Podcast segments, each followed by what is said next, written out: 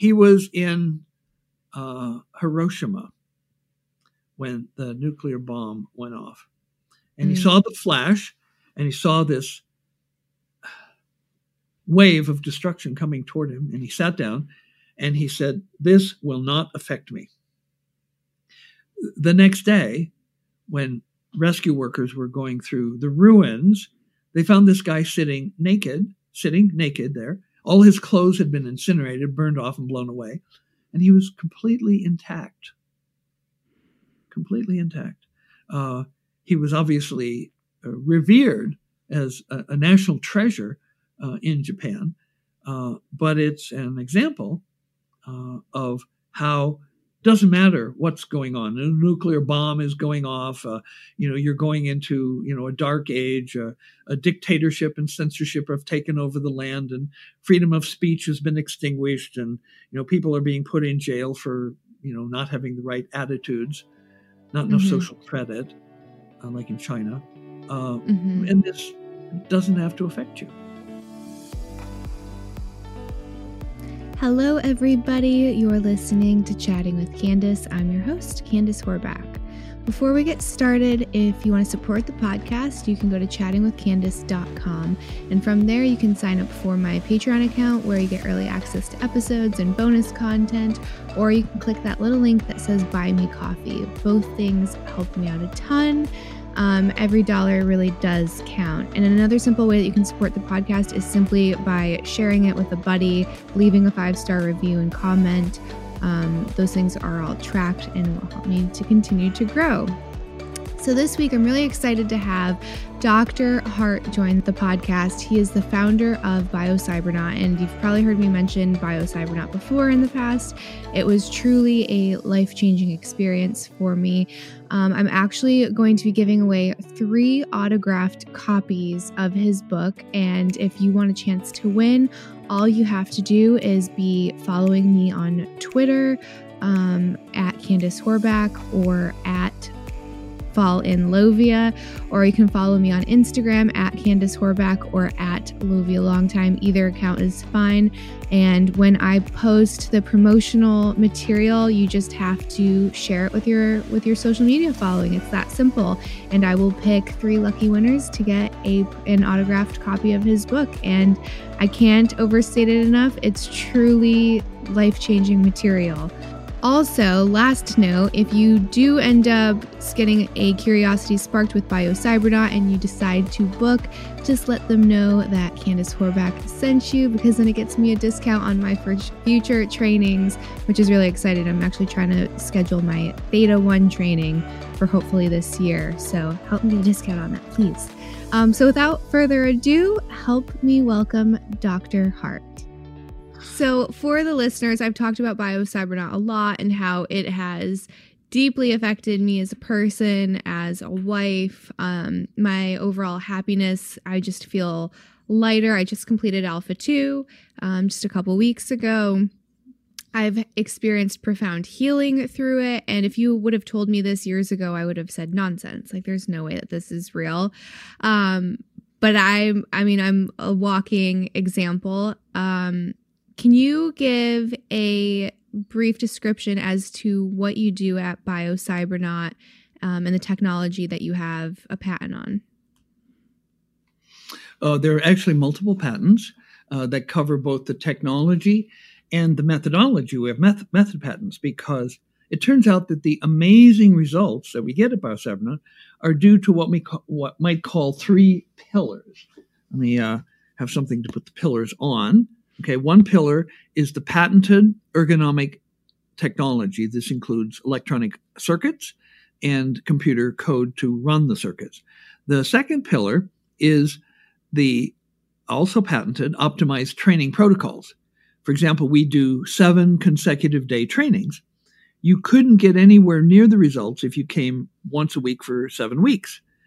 Mass practice is more powerful here. And the third pillar is the transformational perspective of the trainer. Uh, this is a type of work that you really can't optimize doing it alone. And part of the reason for this is the ego.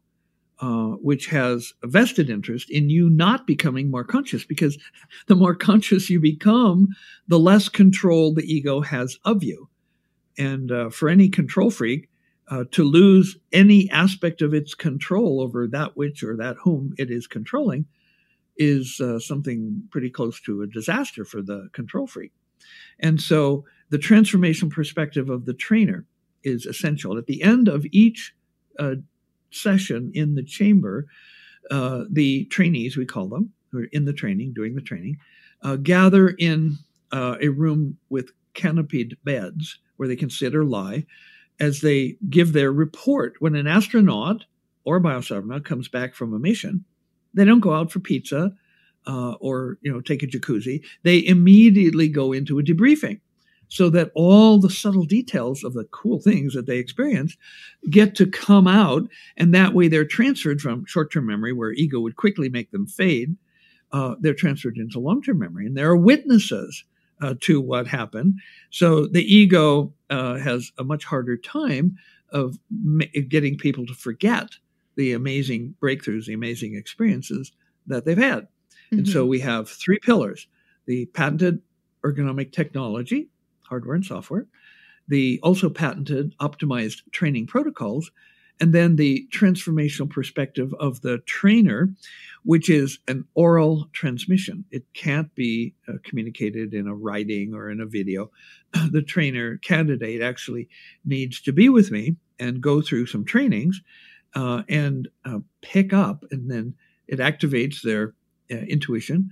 Uh, I've recently introduced you to uh, one of our trainers and I had complimented him on how initially when he was first in training with me and, and we were in the debriefing in the canopy room he would have what i called zingers which would be one liners which would go right to the heart of whatever the resistance was that the trainee was dealing with.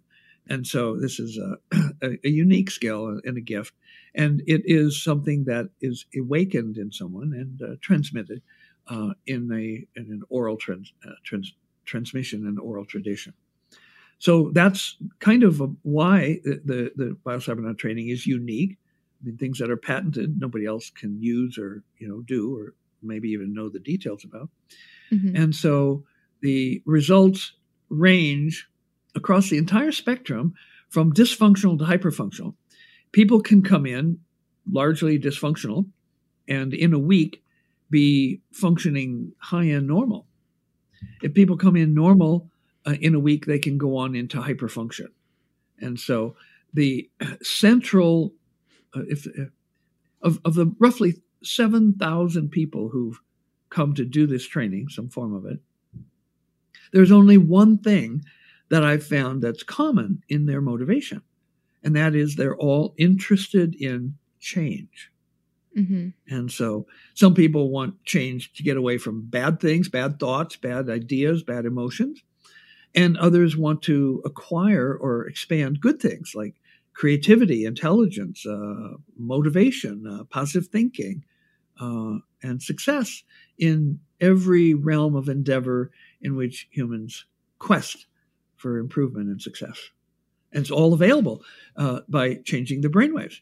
There are so many areas of improvement that not so much now, but in the past, uh, people would come to me and they would say, Biocybernaut seems like snake oil because you say it benefits people in so many different ways. Mm-hmm. How can one thing have benefits across the whole spectrum of people's lives? And I say, well, uh, it does. And uh, it does benefit people across the whole spectrum of everything they do and, and experience in their life. But it does it by really doing only one thing. The biocybernaut training improves central nervous system function. Improves central nervous system function. And once that improves, then anything that people use their brains and minds for will show improvement. So you find the source of excellence and happiness, uh, and you teach people how to make more of that, and benefits abound so in every the, area of a person's life. So, with the benefits, how long do they last? And do you recommend maintenance um, to keep those like your creativity engaged or your IQ and your EQ at that new elevated level or does it tend to be permanent? Uh, well, uh, the answer is yes, yes, and yes. Uh, I do recommend that people do additional trainings. Uh, we've discussed previously how in uh, Buddhism there's over 150 attainment levels in consciousness.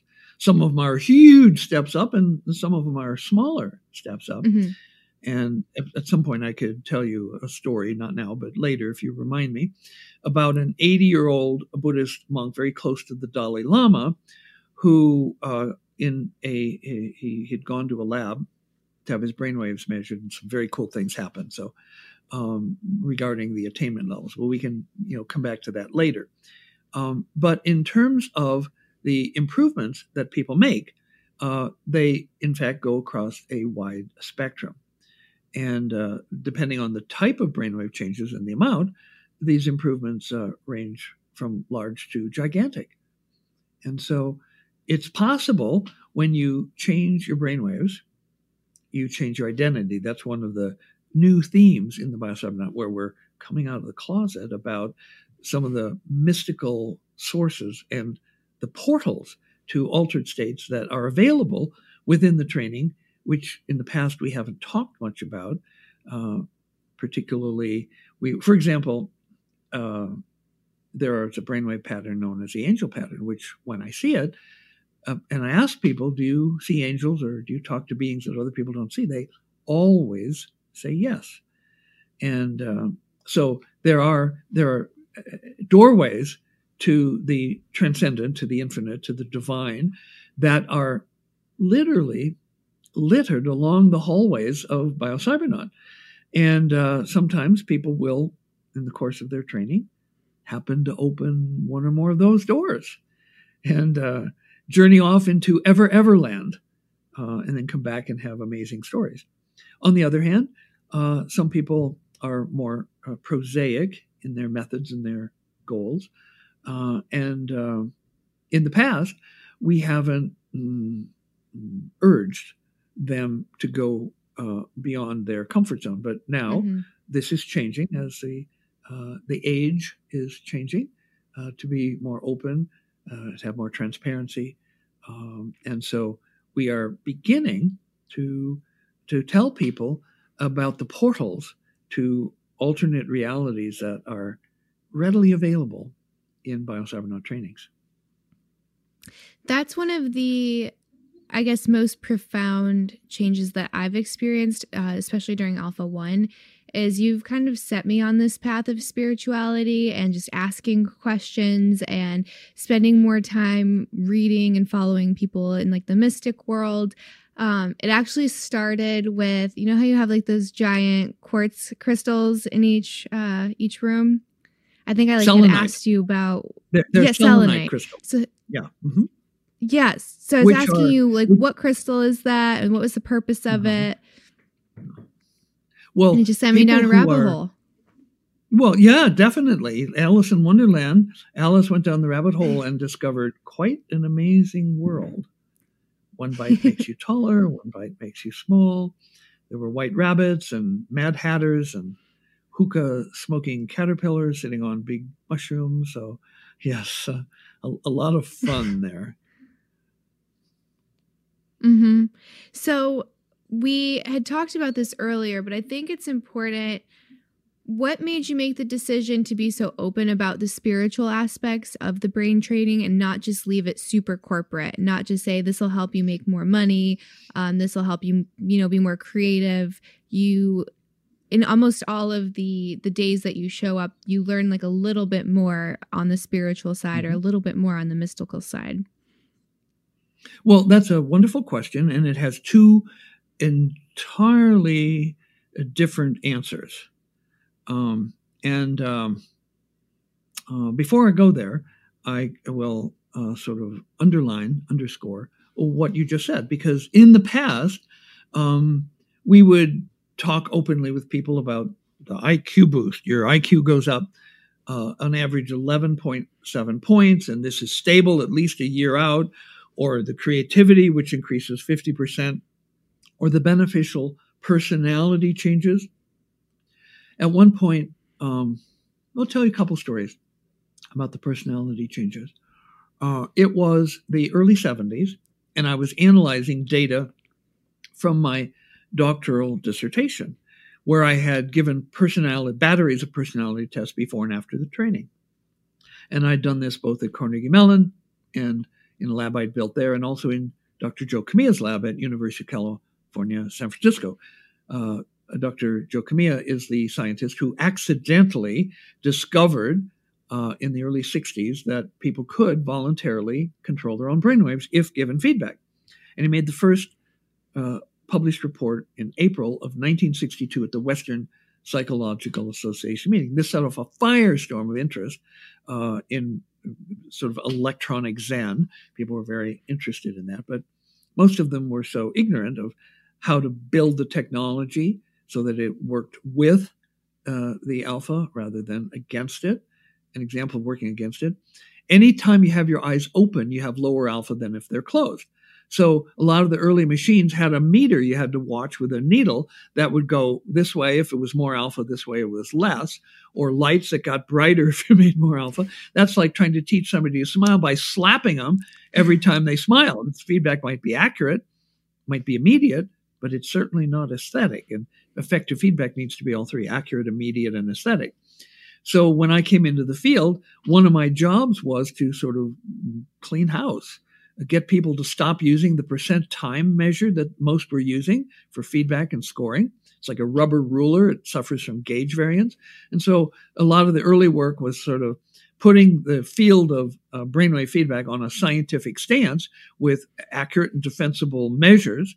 And then uh, the it, when I came into the field, 90% of all the published studies, because people had gotten really excited, oh my God, electronic Zen, let's do studies 90% of all the published studies showed that people could not, could not learn to increase their alpha above an eyes closed resting baseline. And I was able to show that there were methodological and technological problems that if these were fixed, then yes, people could learn.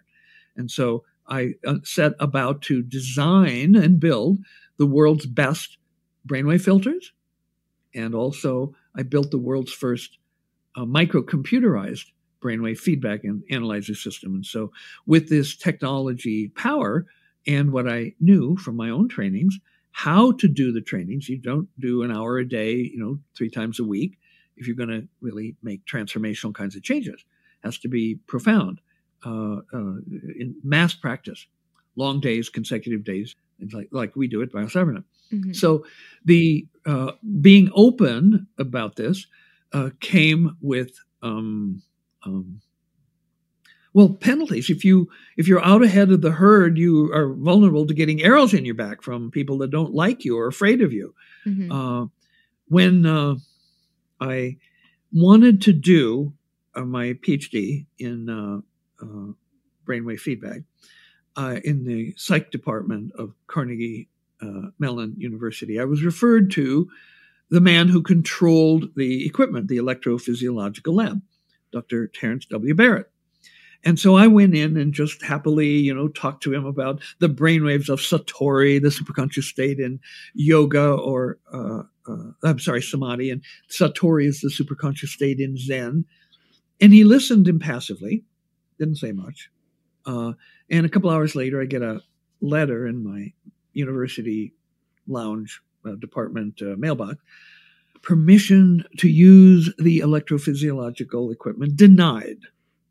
He continued, nobody who has an interest in consciousness could possibly be serious about getting a PhD in physiological psychology. But if you will abandon these silly ideas of consciousness and submit yourself to me, I will design a program of research which will lead to a PhD in physiological psychology.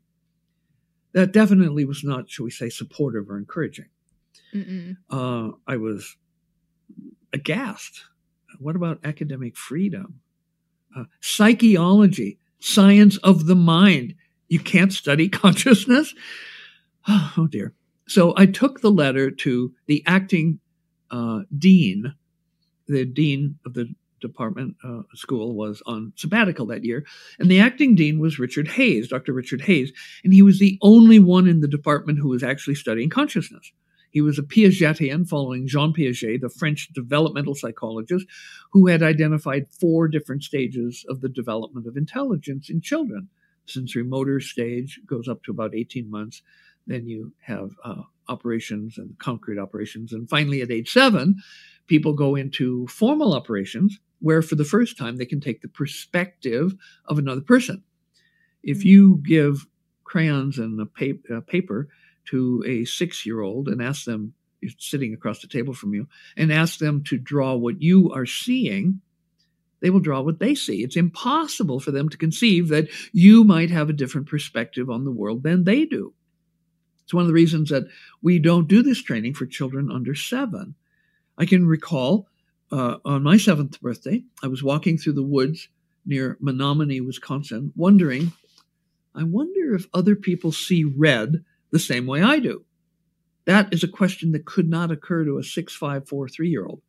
And so Dr. Hayes took this letter, rolled his eyes, uh, and the next day, uh, Terence Barrett's uh, dictum was reversed. In fact, his contract was not renewed.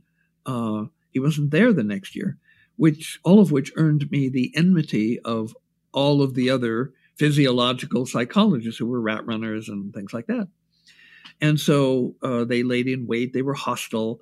Uh, when I did the defense of my dissertation, my advisor, uh, Dr. Jim Korn, scheduled my public defense for a time when the worst of the hostile people were teaching seminars and weren't able to come. They sent hostile questions, which I adroitly answered, uh, and they weren't there to do follow up hostile questions. So, yes, telling the truth often creates anger in people who are afraid. You will remember from your own training that there's an emotional hierarchy starting at the bottom with apathy, then sadness, depression, then anger, then fear, and then joy. And whatever, say, you're blocking fear, what'll show up is anger. You'll express anger. Mm-hmm. If you're mm-hmm. blocking anger, what'll show up is sadness. And so uh, uh, there was one other example about arrows in the back. Uh, when I won my large federal grant, in which I had written in six month and 12 month follow ups, which will be an answer to your question of how long does this last, um, I was elevated on the occurrence. Was a big three year grant from NIMH, an R01 grant. Uh, I was elevated from an assistant research psychologist to an assistant professor of medical psychology in the August Department of Psychiatry. Shortly after this, the department chair decreed there would be an annual retreat. All faculty had to attend and get up on the stage and talk for 10 minutes about the research. So I've been doing, among other things, MMPIs, uh, Minnesota Multiphasic Personality Inventories, kind of like the granddaddy of all personality tests. And uh, if you could show one of those profiles to a clinical psychologist, they could read that person's beads. It's very accurate. It has three different lie scales. Some scales are corrected, either up or down, depending on whether people are trying to fake bad or fake good or just generally malingering.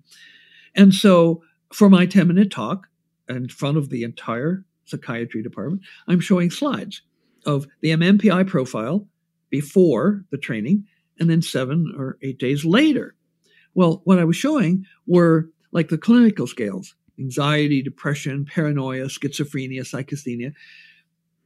Some of the people, because uh, I was selecting, you know, really uh, uh, damaged people using the MMPI first factor, I was getting people who were in the 98th and 99th percentile of schizophrenia, paranoia, anxiety, depression. And a week later, they were in the middle of the normal zone. Well, the no psychiatrist on earth had ever seen that kind of change. And so I'm only halfway through my talk, five minutes in, and two senior bearded members of the department are out of their seats in the auditorium, shaking their fingers, waving their fists, angrily shouted me off the stage. Well, you know from the emotional hierarchy, the anger they were expressing is because of fear that they weren't willing to acknowledge that this youngest member of the department had a technology that was going to disrupt their august profession. They didn't need the drugs, they didn't need the uh, on the couch uh, talking. all they needed was a week of the what became the biocybernaut training. And so, mm-hmm. I, as I said, I was literally shouted off the stage.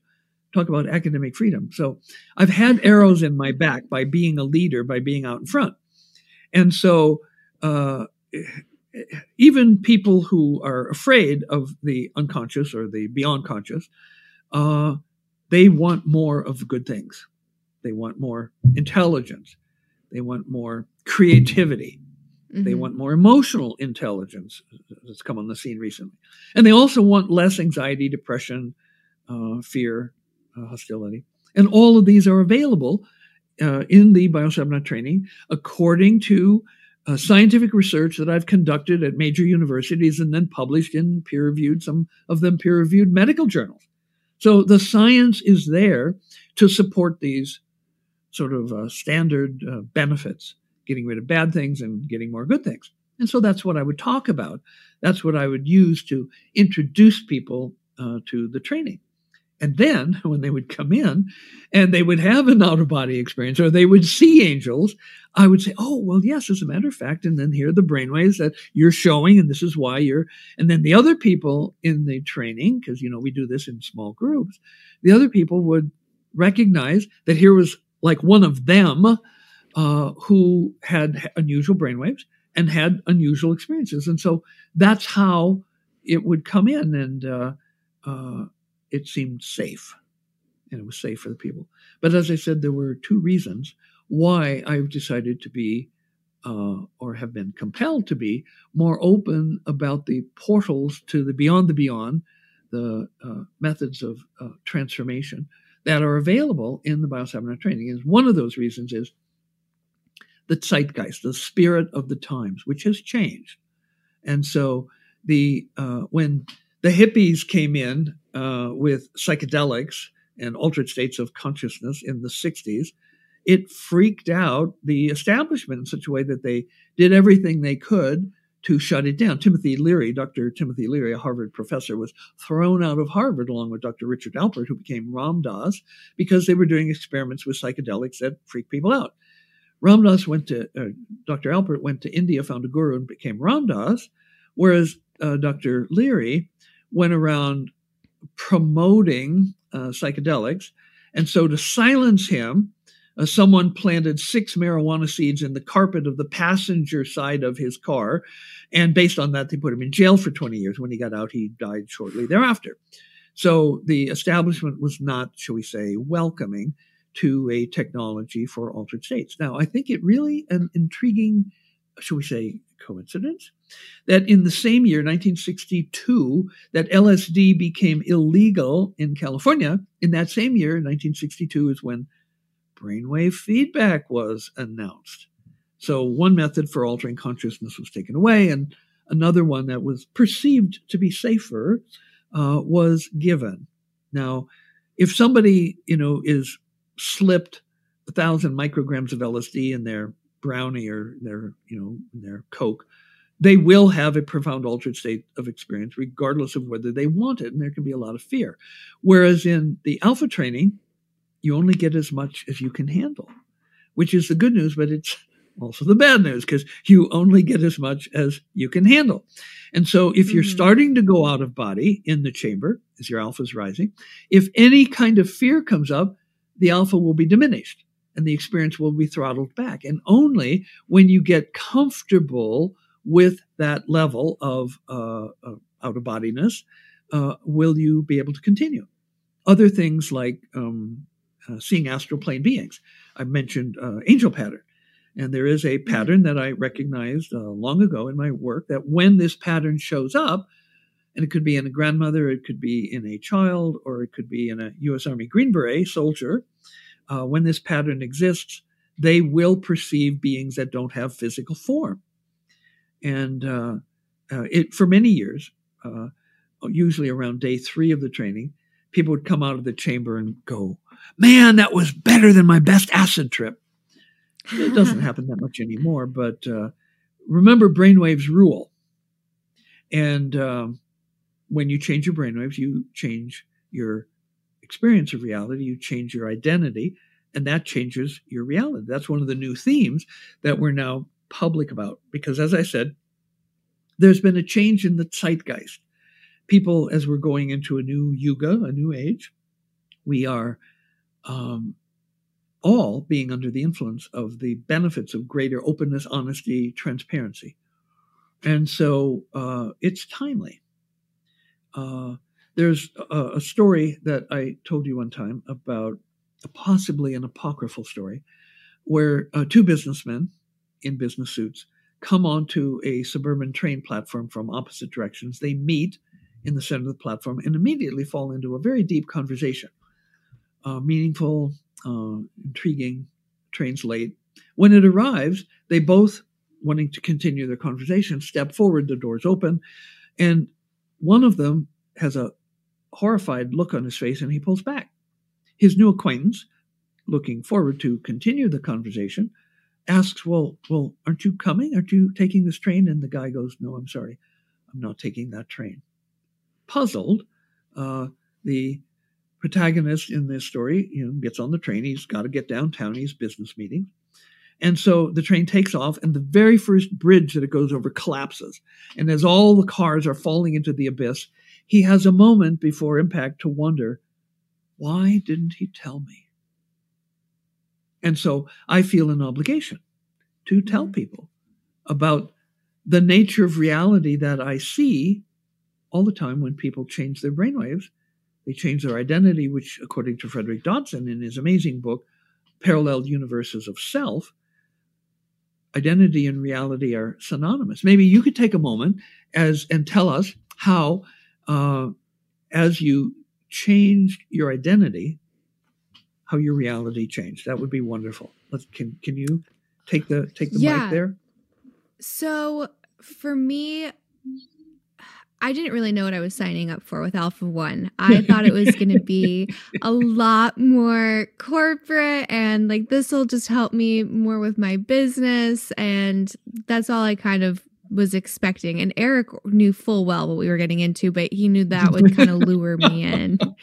Um, so we get there, and I'm immediately hit with forgiveness work. And I'm like, what is this? I'm not forgiving these people. D- he doesn't know what they've done to me.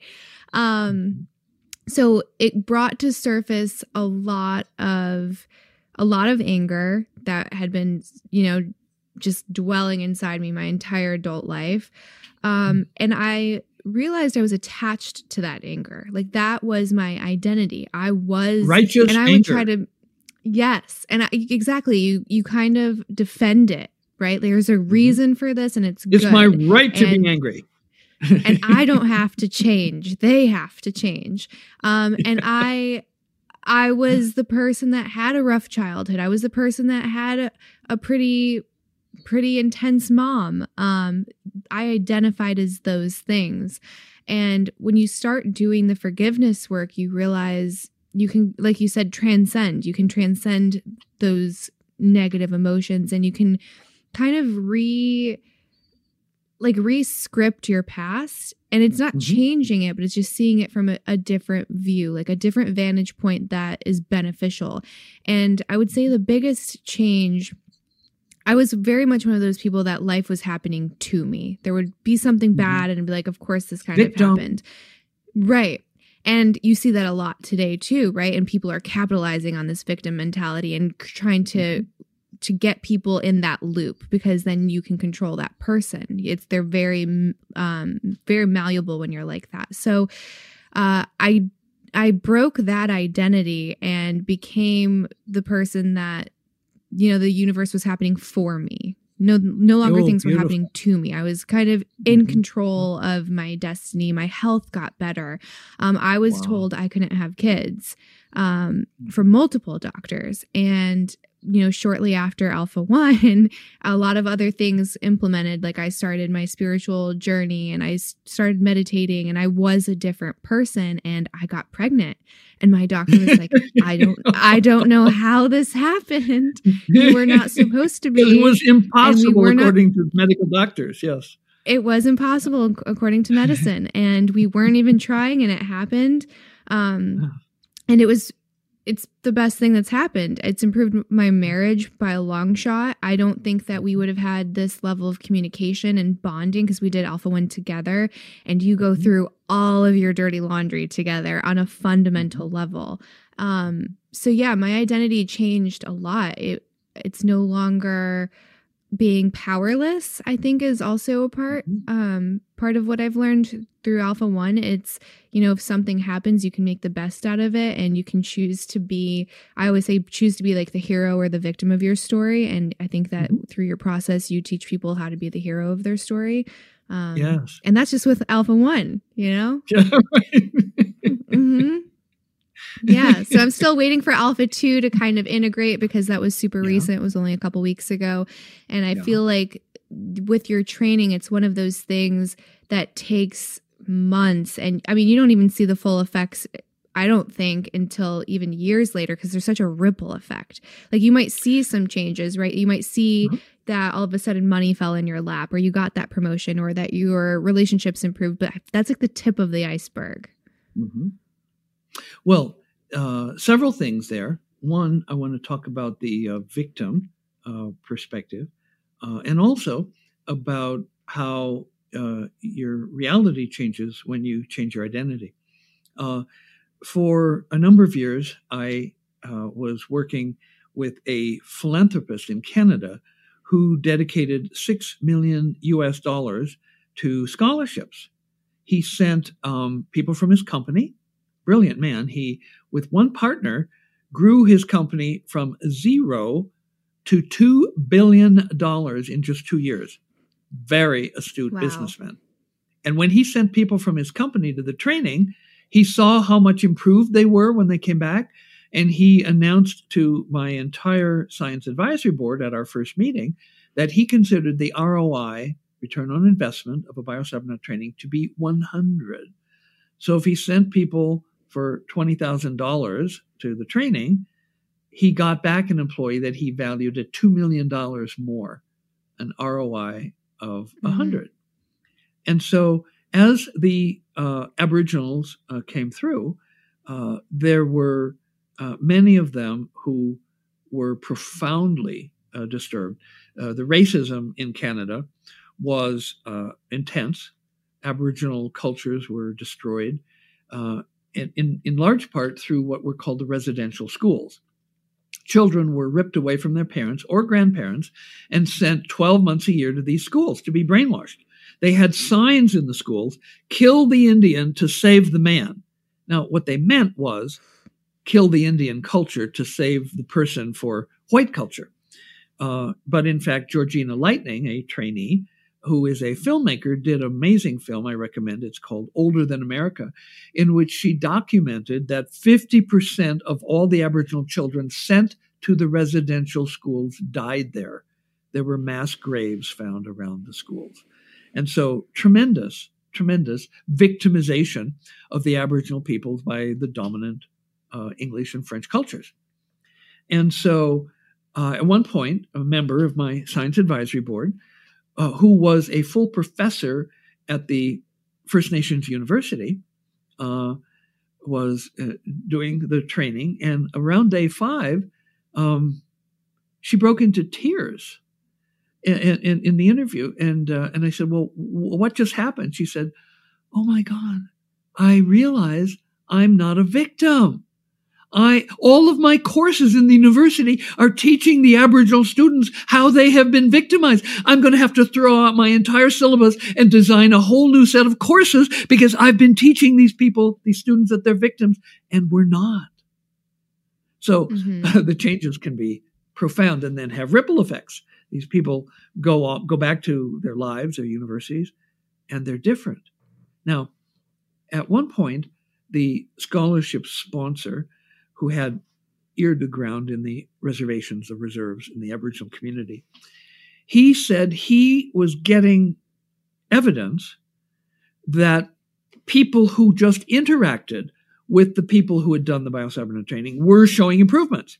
And he asked me to design a study to see if that was the case. So I designed. A, I said, "Well, we haven't been collecting any data on that." And so I, I he asked me to design a study, and I designed a two-year study. And uh, 10 typical of this is how he grew his company from zero to $2 billion in two years. He said, uh, I want the answers by May.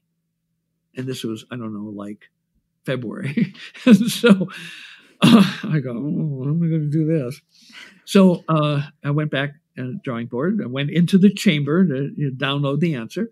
And so what I designed was a, a program, a survey with many hundreds of questions, uh, and uh, uh, gave the survey, which could be done online, uh, to the people. But with their permission, I also administered the survey to their family members, to their friendship networks, and those who had jobs, to their coworkers. And to our utter astonishment, we found that there were measurable benefits occurring to people who never did the training. They only interacted as a family member, a friend, or a coworker with somebody who had done the training. So mm-hmm. you know the word contagious, how things can mm-hmm. spread, but it has a negative connotation. So I coined the word protagious instead of contagious. And so we actually have documented evidence that the multiple benefits of the biocybernaut training are protagious.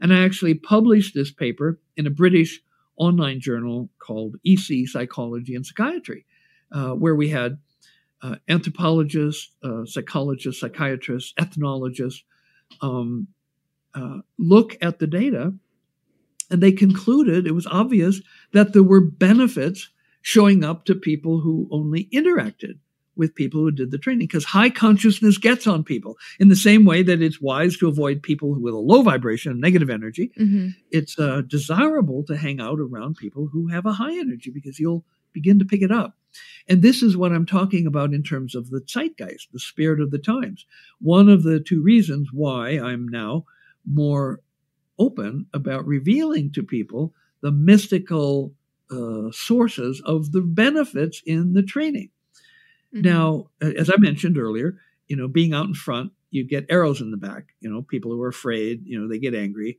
um, and so uh, you know, it's just time to deal with that.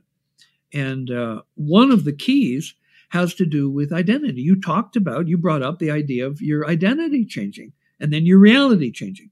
I've cited mm-hmm. Frederick Dodson in his book Parallel Universes of Self uh, to indicate that when your identity changes, your reality changes. Identity and reality, he says, are synonymous. And the biocybernaut training has the ability to enable people to change at a level of identity. As Robert Dilts, one of the second tier luminaries of the NLP movement, neuro linguistic programming, said to me when he and I met around his new book, I think it was new in 1992, uh, called Changing Beliefs. He said, when you when you can get people to change their beliefs, then the emotions under that change and the behaviors underlying the emotions change. And, uh, you know, I was supportive and encouraging and saying, yeah, that's really wonderful. And I said, here at BioCybernaut, we can assist people in changing at a level of identity. And he, you know, jaw dropped, eyes got big. And uh, he said, the only thing I know that can change a person at a level of identity is a spiritual awakening. And I smiled and I said, Robert, you said it, not me. and uh-huh. so people achieve these changes in identity through a spiritual awakening. And I think it's now time to be helpful uh, more because one, the change in the zeitgeist, where people are more open to this. And we tried it out in the last uh, training where I showed up on day one and explained to people when we showed them the slide on changing identity. I then went further and said, when you change your identity, you change your reality because identity and reality are synonymous. And so, in the forgiveness process, which you remember well, um, you have your court, you have your unimpeachable high beings, the judges. You bring in the person you're going to forgive and you charge them. Then you go into feeling the pain and if your alpha drops sufficiently, so most of your scores turn white, then you can begin the forgiveness. And the first step is decide to forgive. Mm-hmm. Second step is look for the good or the gift that came from this painful event. Uh, and then you go on walking in their shoes and so on. But that step, I asked everybody, there were five people in the training, uh, a group of three and another group of two. And um, I said, How long do you spend in deciding to forgive? And everybody said, Well, well, just a moment. And I said, Aha, I want you to amend that. I want you to do this differently. In the moment where you decide to forgive, maybe you don't know how, maybe you're not even 100% ready to forgive. You know, I, you know, I'm, my right to be angry. That person did such terrible things. So you may not even be fully ready. But when you decide to forgive, we tell people that's the first step. I explain to people in that moment, you are taking on briefly the identity of someone who has forgiven. Mm. Ooh, taking on a new identity. Well, we know that when you change your identity, you change your reality because they're synonymous. And so I ask people to linger in that moment where they decide to forgive and explore what it feels like to be a person who has forgiven. And so uh, that was our, our first salient into uh, introducing that. The second reason for now being more open and honest about this is that it's the truth. And uh, uh, yeah, I've gotten a lot of arrows in my back by being out in front. But at this point, I really don't care because this is what I know to be the truth. This is the truth as I know it.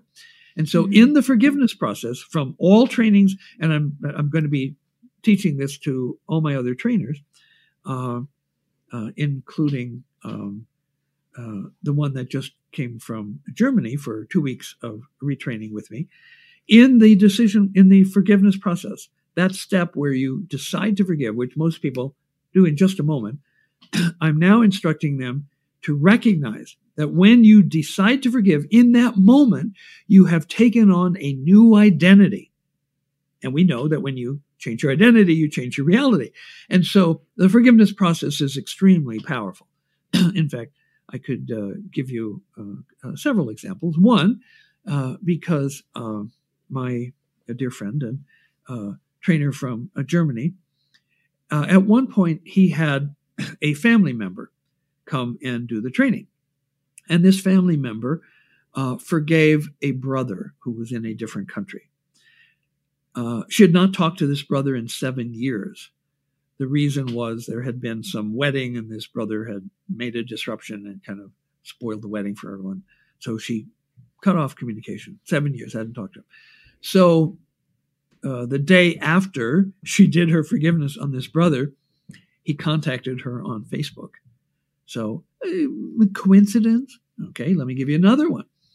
We had a married couple come for training. The husband was a, a Caucasian American male, and his wife was a, a Singaporean Chinese female. And uh, uh, she was showing a lot of anger on her mood scales. And when I dug in to find out the source of the anger, was her aunt. Her aunt and her mother were identical twins. They had gotten married on the same day, d- different men. Uh, they had both given birth to a single girl child just a few days apart. And the, the mothers, as identical twins, were very close, and their children, cousins, were also very close. Well, sad part of the story was that the mother of the Singaporean Chinese woman uh, died early. So her aunt took her on uh, and raised her along with her own daughter. But the aunt was suddenly very mean. Like she would take the two girls, her daughter and her niece, clothes shopping, and she would only buy clothes for her daughter. If the daughter loaned a piece of clothing to her cousin and the mother found out, she would severely punish both girls. So this was a very, very mean aunt, kind of like the Cinderella uh, stepmother kind of story. Mm. So she got away from that family, she got away from Singapore as fast as she could, and now she's living in America with her Caucasian uh, uh, male husband. And um, so when it comes up through d- digging around the sigma she was getting on anger word, this story about the mean aunt, she undertook to forgive the aunt, and she did a very deep and profound forgiveness. Uh, the next day when she came in, she was all aglow because she'd gotten an email of apology, a long email of apology from that aunt. And when they did the calculation, because there's a time difference between Sedona and Singapore, when she did the calculation of time, the aunt wrote that letter three hours after she had done the forgiveness. And so Wow. This is magical. Now, my my first uh, my uh, my uh, Celtic one of my Celtic teachers was an arch druid, and he said, if something happens once, it's an event. If something happens twice, it's a coincidence. If it happens third time, it's a pattern. So let me give you a third story. I have a man in training who had done the Yogananda meditation for 45 years. He had known Yogananda when Yogananda was alive at the Mother Center in Los Angeles. As a young man, he'd been a model, he was very handsome. Uh, and when he would sit and meditate, 45 years later, he looked like the perfect Western yogi. Perfect posture and you know bearded and look, looking very saintly, but as we could see with the mood scales, inside he was a deeply embittered, angry old man. And so, uh, as I'm quizzing him uh, about the mood scales and why all this anger is showing up, and he said, Well, I'm, I'm angry at my sister. And I said, I didn't know you had a sister. He goes, Well, I haven't talked to her for 26 years. He had 10 siblings. He was on the outs with every single one of them. He probably knew to the minute when he cut off communication with that sister 26 years ago. So, following instructions, he goes and forgives the sister. And the next morning, that sister called him at the hotel. This training center was in California. Sister was a thousand miles away in Utah. And when he did the forgiveness, she magically, transformationally, transcendently felt a shift in the energy. So she went to her Rolodex, found the last known number for this long gone brother. It was a work number. She called the number and they said, Yeah, he still works here, but he's not here. He's in California doing some brain training. And so, because she could prove that she was sister, they gave her the hotel number where he was staying, and she called the next morning, and brother and sister were reunited. So, we have there are three examples of the magical, transcendent effects of the biocybernaut forgiveness. And so, mm-hmm. the second reason for me to be beginning now coming out of the closet about the mystical sources of the effectiveness is that because it's the truth as I understand it. And why would I withhold the truth from people? If they're not ready for it, well, they're not ready for it. Uh, but if they're in the training and we give them some clues about, well, now if you open this door, it's going to lead to more than just some good feelings. You're going to enter an entirely new world, like Hermann Hesse's uh, Magic Kingdom. You know, some of the magic doors people don't open in their lifetimes. Well, I want people to have the opportunity to see the doors and then to be able to make an informed decision about whether to open those doors to the transcendent reality that awaits them as soon as they change their identities. Mm-hmm. So I want to get into the practical applications of each brainwave and the mystical, spiritual, magical um, applications. So you have everyone start with alpha. Um, mm-hmm. Is there a reason why? And how would you break that down in real world and spiritual, mystical world? Well, alpha 1 is like brainwave 101. you don't take a child who doesn't know how to add, subtract, multiply, and divide and try to teach them, teach them calculus or analytic geometry or differential equations. Uh, you don't teach a child who has a 200 word vocabulary um, creative writing. There are some basic skills that need to be acquired uh, in order to, for example, a child that's just learning to crawl, you don't take them on a mountain climbing adventure. Okay. Mm-hmm. So there's a, a, natural order to things. First, uh, you plant, uh, and then you reap. You don't reap before you plant. And uh, it, just in terms of the brainwaves, there's some very practical reasons. Uh, pretty much every human has alpha going all the time. It might be big, it might be small, but it's there pretty much all the time. Uh, the thing is that we have a structure in our brains uh, about you intersection of these lines called the thalamus. There's a left and a right half of the thalamus. It's so complex, it's often called the brain within the brain. And it has pacemaker cells, tens of thousands of pacemaker cells that run 24 7, generating little bitty alpha waves. Now, the frequencies are, are random, they're not synchronized or coherent. Uh, and the way these tiny little uh, waves get to the surface where we can pick them up is along what are called thalamocortical fibers. And so when we put the electrodes on the head, we're actually uh, over uh, some cortical columns that are connected by these thalamocortical fibers to the pacemaker cells in the thalamus. And depending on if, for example, one is going up and one is going down, they cancel each other. When they both go up and down together, their little voltages add up and you get bigger alpha waves. And so, since these generators run 24 7, I mean, you can be awake, you can be asleep, you can be making love, you can be making dinner, you can be whitewater rafting, you can be skydiving, you can be meditating, and these generators are always running, always urging the surface of your brain be an alpha, be an alpha. Now, what Shakespeare might call the slings and arrows of outrageous fortune often get in the way, and the ego uses the hindrances doubt, drowsiness, distractibility, and worry, aversion, any form of ill will, boredom, and the one I added, uh, forgetfulness, uh, to keep you from going into these high alpha states in which doorways open to transcendent realities. And so, but the alpha is always there. There's always something to work with. Whereas mm-hmm. theta, it's binary. It can be there or it cannot be there. Mm. And uh, it's you can imagine the frustration that you would feel if you're lying there in the theta chairs. And yes, we have people do theta lying back in recliner chairs, where with alpha you want to sit quite upright. Yogananda said, imagine when you're meditating, you have a hook in the middle of your head and your whole body is hung from that hook. So your spine is perfectly straight. But in theta, you want to, if you tried to do theta in a sitting posture, when you go into uh, a reasonably large theta state, you lose postural tonus and you could literally fall out of the chair. So we have people lie back in recliner chairs. But even doing that, you might be there for half an hour and nothing is happening. There's no theta happening, nothing, you know, noteworthy, nothing that runs the feedback tone.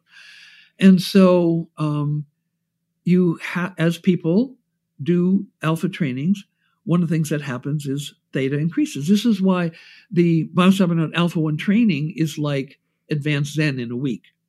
Uh, a study done in 1966 in Japan by two pillars of the Japanese scientific community, Dr.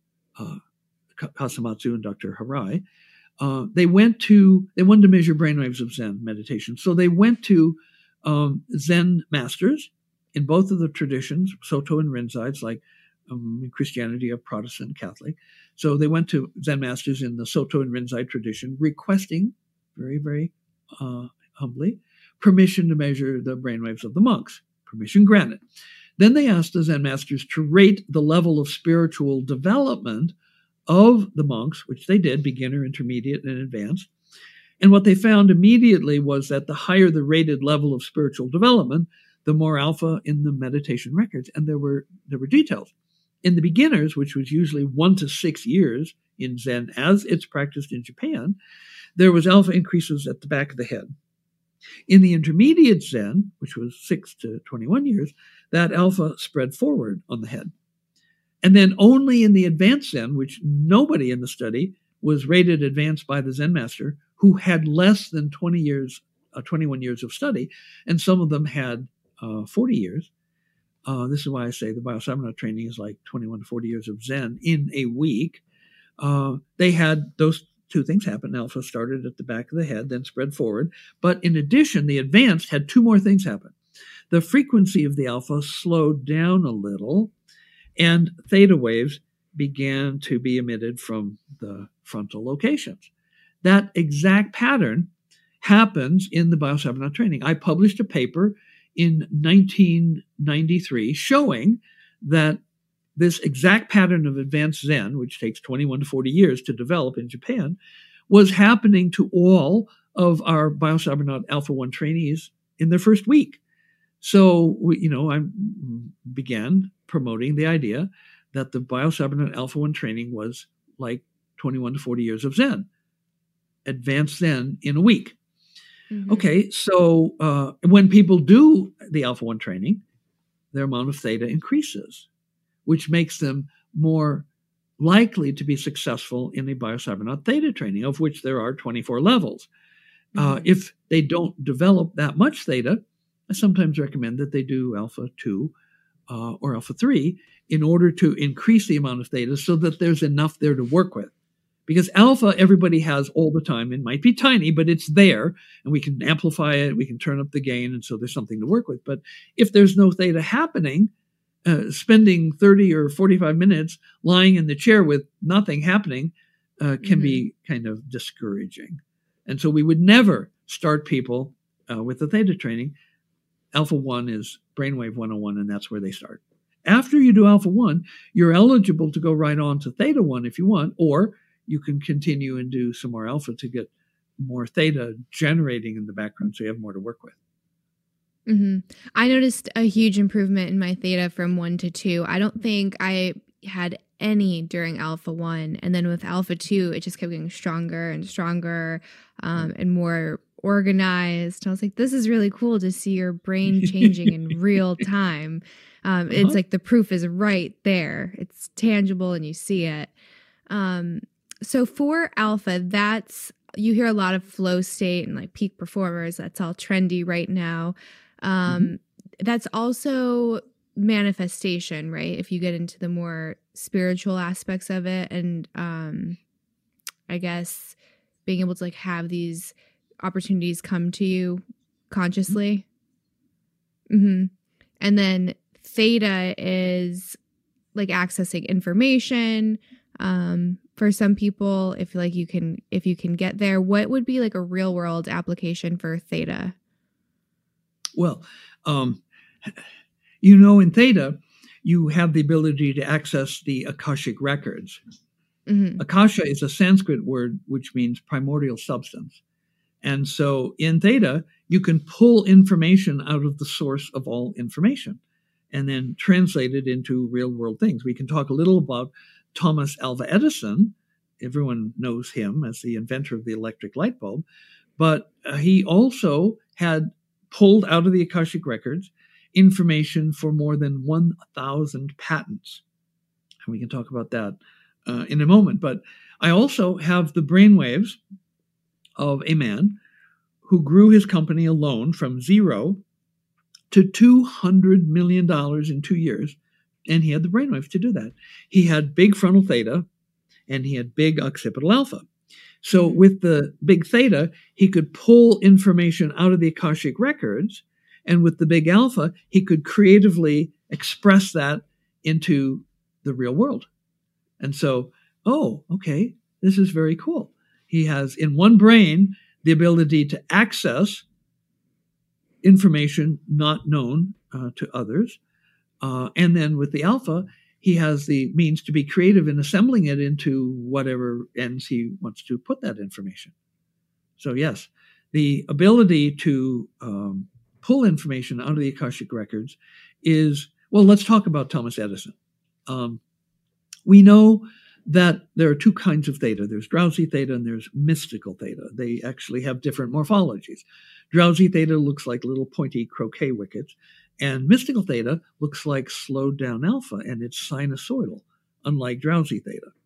And so Edison had somehow discovered that as he was falling asleep, he would often have brilliant ideas.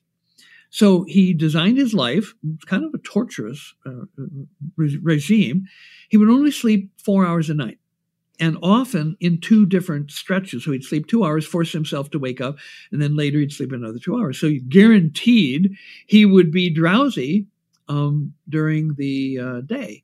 And so his invention method consisted of having a comfortable recliner chair, uh, a notepad with a pencil, pen, and then he would hold in each hand a large steel ball bearing and drape them over the arms of the chair. And then he would lie back in the chair and try to fall asleep while thinking of something he wanted to invent. Now, when you hit theta, you lose postural tonus. This is where I said if you tried to do theta sitting up, as you lose postural tonus, you'd literally fall out of the chair. And uh, so when he would hit theta, he would lose his grip and the ball bearings would drop and he had metal pie pans under his hands. So they would drop with a clattering din and wake him up, and he'd grab a pen and write down whatever little bit of information he had pulled out of the Akashic records with that excursion into theta. Then he would pick up the ball bearings, lie back in the chair, and go for another dose. And so, in this way, he pulled information out of the Akashic records sufficient to write and win approval for over 1,000 patents. So, it's a very practical application of something that's inherently magical, mysterious, mysterious, uh, and wondrous. And so, the uh, ability to do this empowers people in this world. Now, um, in terms of manifesting, I have found some differences in theta manifesting and alpha manifesting. And to uh, uh, relay this difference, I want to re- re- I want to go to a Bible story. After the children of Israel had escaped from Egypt and they were wandering in the desert, God fed them with manna that would fall from heaven. It was nutritious; they could pick it up. But the thing was that the manna could not be saved; it would spoil. They had to trust in God that God would feed them every day with manna falling from heaven. And so only on the day before the Sabbath, when they weren't supposed to work, could they gather double the amount and it wouldn't spoil. And so the idea was that uh, it had to be in the moment and with trust. Well, what I've learned in manifesting in Alpha is that you you you you manifest you get ideas and you know what to do and then you make implementation in the real world and i've manifested things that have endured uh, for 30 and 40 years where i had manifested them in alpha now i uh, am a victim of what's called mad car disease uh, not mad cow disease mad car disease and uh, i love classic cars uh, particularly GMs uh, from the 60s. You know, these are not, you know, million dollar Maseratis or things like that. They're like uh, Pontiacs and Buicks and Oldsmobiles, things like that. And uh, I, at one point, was fascinated with the Pontiac Grand Prix convertible. They only made it one year, 1967. And so uh, I had actually found one, wasn't the right color, uh, it, it, was a blue, but it was a, a, sort of a robin's egg blue, and it it really wasn't in the kind of condition that I wanted. And so I was doing a theta training where I, I was actually in the chamber, and uh, I wanted a midnight blue uh, Pontiac Grand Prix convertible. And so uh, I'm in my theta training, and uh, without even really consciously working on it, uh, I saw uh, they it was it had hidden headlights, and so I'm in the chamber in the dark, lying down, and this Pontiac Grand Prix Midnight Blue drives up and stops with the grill about this far away from my face. And I go, wow, that is so cool. And I looked at it and admired it. And when the session was over, uh, the technician gave me a phone number. Somebody had called during the session and they had a midnight blue Pontiac Grand Prix convertible 1967 available for sale at some ridiculously low price. And it had all the trick features like power vent windows and, you know, really, really cool. And so uh, it was my favorite car, and I drove it to the training center almost every day. Then I got busy and I didn't drive it for about two months. And then something happened, and I don't even remember the details, but it ended up now, it wasn't stolen, so it was some kind of legit transaction, but it ended up being owned by some tall Norwegian American who lived in Grass Valley up in the Sierras in California. And so what I realized was you can manifest very powerfully in very uh, great detail in theta, but it's like manna from heaven unless you are using it, appreciating it, that it'll go away. You don't need it anymore. Okay, it goes away. It came from nowhere and it'll go back to nowhere. That's the basis of theta manifestations.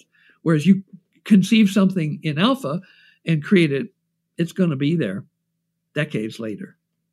That's so interesting. Yeah, you wouldn't, because a lot of people don't talk from a scientific standpoint about manifestation. It's either super woo woo um, or people turn it off, but you have the technology and you have had the experiences. So it's really interesting to differentiate between the brain waves and manifestation versus just you know, read this book, The Secret, and everything you want will happen. Like they're very different.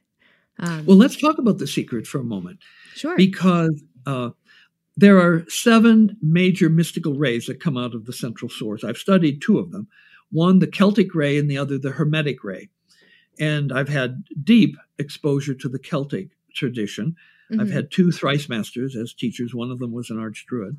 And I hung out at the periphery of a large, maybe 50 or 100 member Hermetic group for a while. And both of these traditions the Celtic and the Hermetic tradition understand that to do a work of magic or to manifest requires three things desire, expectation, and merging. The desire needs to be strong. The expectation needs to be confident because doubt is a killer. So you have mm-hmm. to know that what you're desiring is going to happen. And then you have to merge. Now, the only definition of merging that I ever got out of the Arch Druid was he said, merging is when your awareness becomes one with the ground of being. Your awareness becomes one with the ground of being. Now, if you've done it, you go, oh my God, yeah, that's so right on. And if you haven't done it, you go, uh, ground of being? Uh, what's that? And so most people have heard the expression, let go, let God. And so to a certain extent, merging is letting go. You've had to gin up the desire, had to be strong. You had to manifest the powerful expectation, confident expectation, but then you have to let it go and you merge with it all. One way that I hold it is that you upload your individual desire and your individual expectation into the it all to God, the source. And of course, nothing can resist that. It just happens. And so, um, let go, let God. And uh, in the training, we actually teach merging. It comes about naturally. Uh, we explain this to people on day one uh, when we talk about the feedback tones, because we tell them to merge with the tones. Well, what's merging? Well, a green and a muddy river come together and you get a muddy green river. Or you have a flask of nitrogen and a flask of oxygen. You open the petcock and you get a merged mixture of nitrogen and oxygen. And so merging with the tones is particularly easy because the tones come from you. Now, we tell people that most, uh, probably all the sounds that you've heard in your life come from out you, outside of you. They're not you. Mm-hmm. A doorbell, a bird, an airplane, a car door slamming, somebody talking. It's not you. And so it's harder to merge with that. But the feedback tones are quintessentially you. It's an aspect of the uh, substrates of your consciousness that we take out of you, amplify a hundred thousand times so that the tiny little brainwaves, just a few millions of a volt, are big enough for our computers to work with. And then we select out of there, like in the spectrum, you know, from uh, infrared to ultraviolet, we select out just the one color, just the alpha waves, and we turn that into beautiful musical sounds that people listen to. And even though it's coming in from outside them, it's coming in through their ears, it's really coming from within them. And so it's already you. It's just an aspect of you that's been externalized and turned into sound, but it's you, fundamentally and quintessentially you. And so it's easy to merge with. And the way to do that is, first of all, you want to, you talked about uh, neuroplasticity. Uh, in order to have any changes in your brain functioning, uh, you need feedback. And uh, this facilitates the development of new circuits. And so we know that feedback is effective to the extent that it's three things accurate, immediate, and reasonably aesthetic.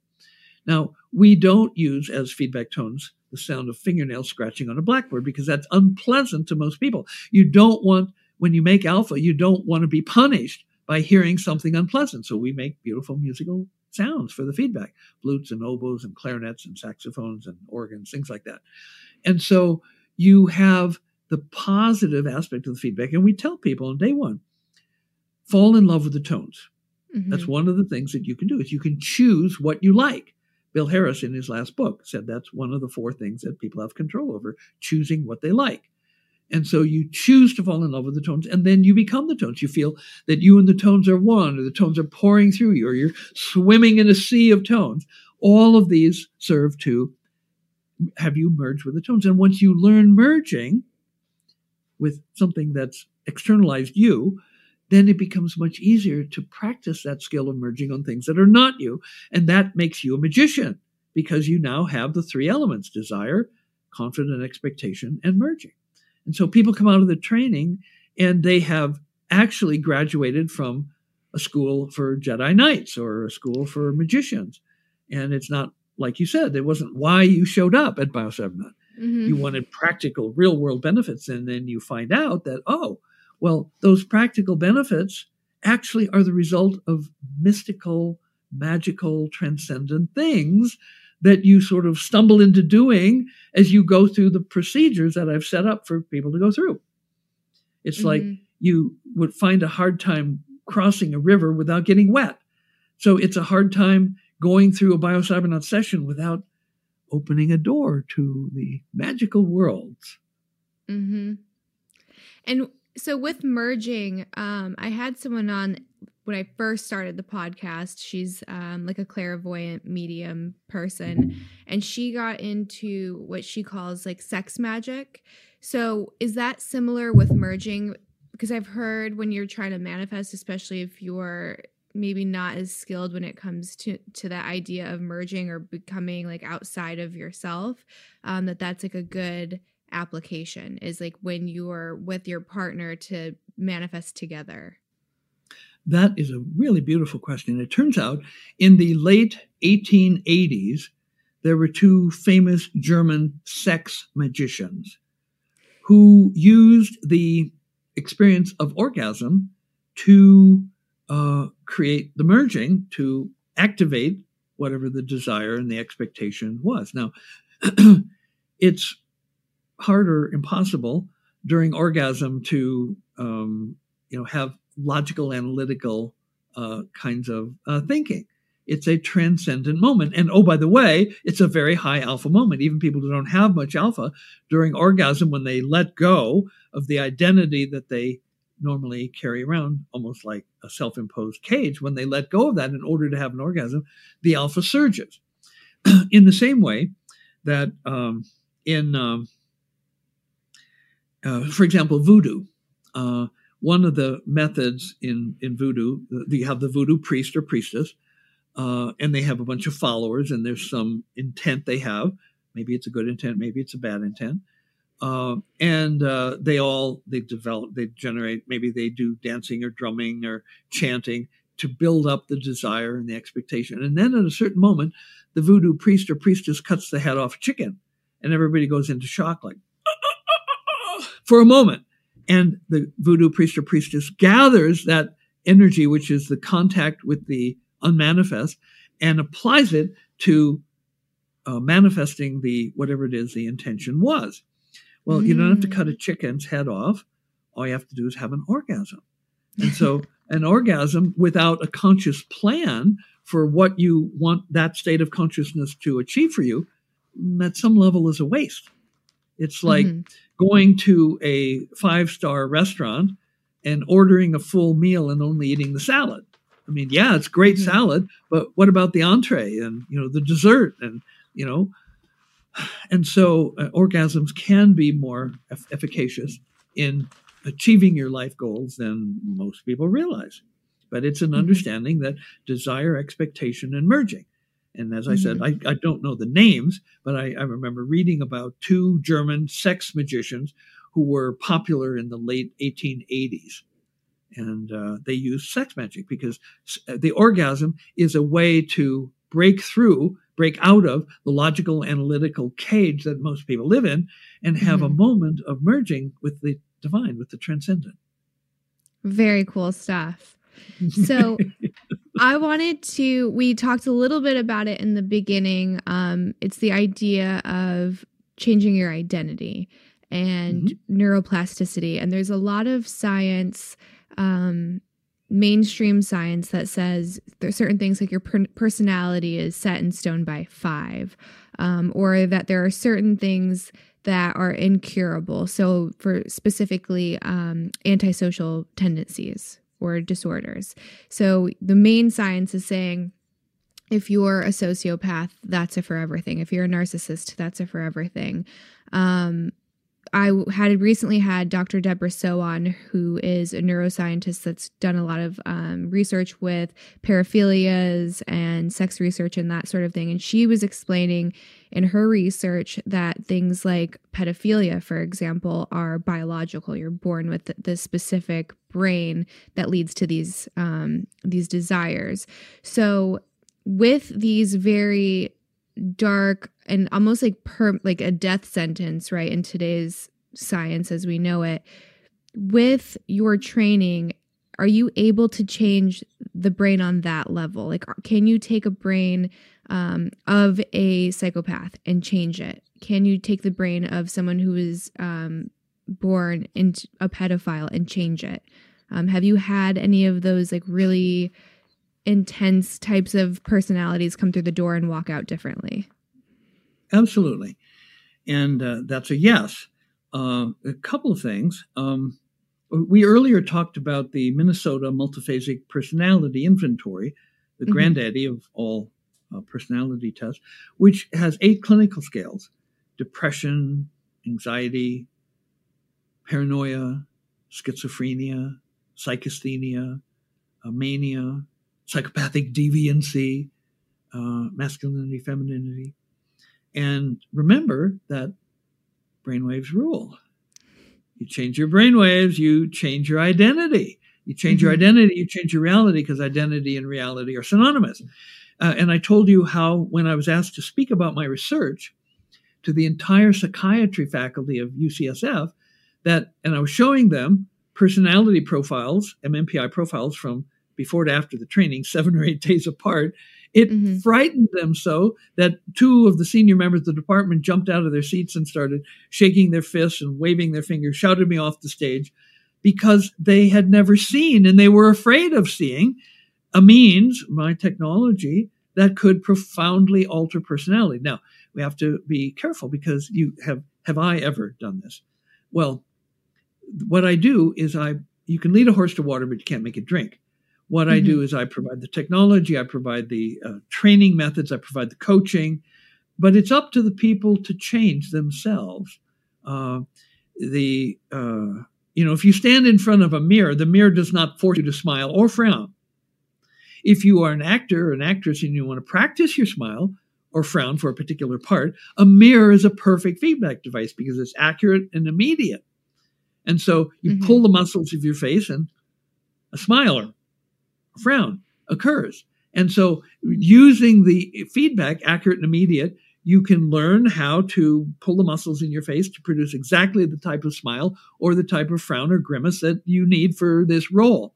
And so one time early in my career, I was in the Kamiya lab and I was training a group of uh, 20 students from San Francisco State. And it was fairly primitive. I mean, the, now the wires are mostly hidden and uh, but everything was like exposed all the technology and the wires and this college student was there and he looked he was all impressed oh my god look at all this technology and then he sat down in the chamber and he said okay do it to me and I just laughed because I, I can't do anything to you. I put you in an environment where you have feedback, which is accurate and immediate and reasonably aesthetic, I hope. And uh, it's up to you now to try things and then see what happens. Now, I'll tell you a story here related to that. Uh, I was in Canada working with uh, the uh, scholarship sponsor who not only sent people from his company, but he uh, put up $6 million and sent over 200 Canadian Aboriginal people into the training. Well, one of these was a uh, was a high shaman in the Cree Nation, and if he was awake, he was praying in Cree, either out loud or you know silently. And uh, as I said, many of the Aboriginal people uh, had been horrifically abused. They had post traumatic stress disorder worse than many returning war veterans because of the cultural uh, abuse uh, mm-hmm. uh, that they had endured, partly because of the residential schools. And he hated white people. And he hated especially white people in white jackets because they represented the worst of white authority. Now, he was on scholarship, and so he was at one level polite, but he was baiting me.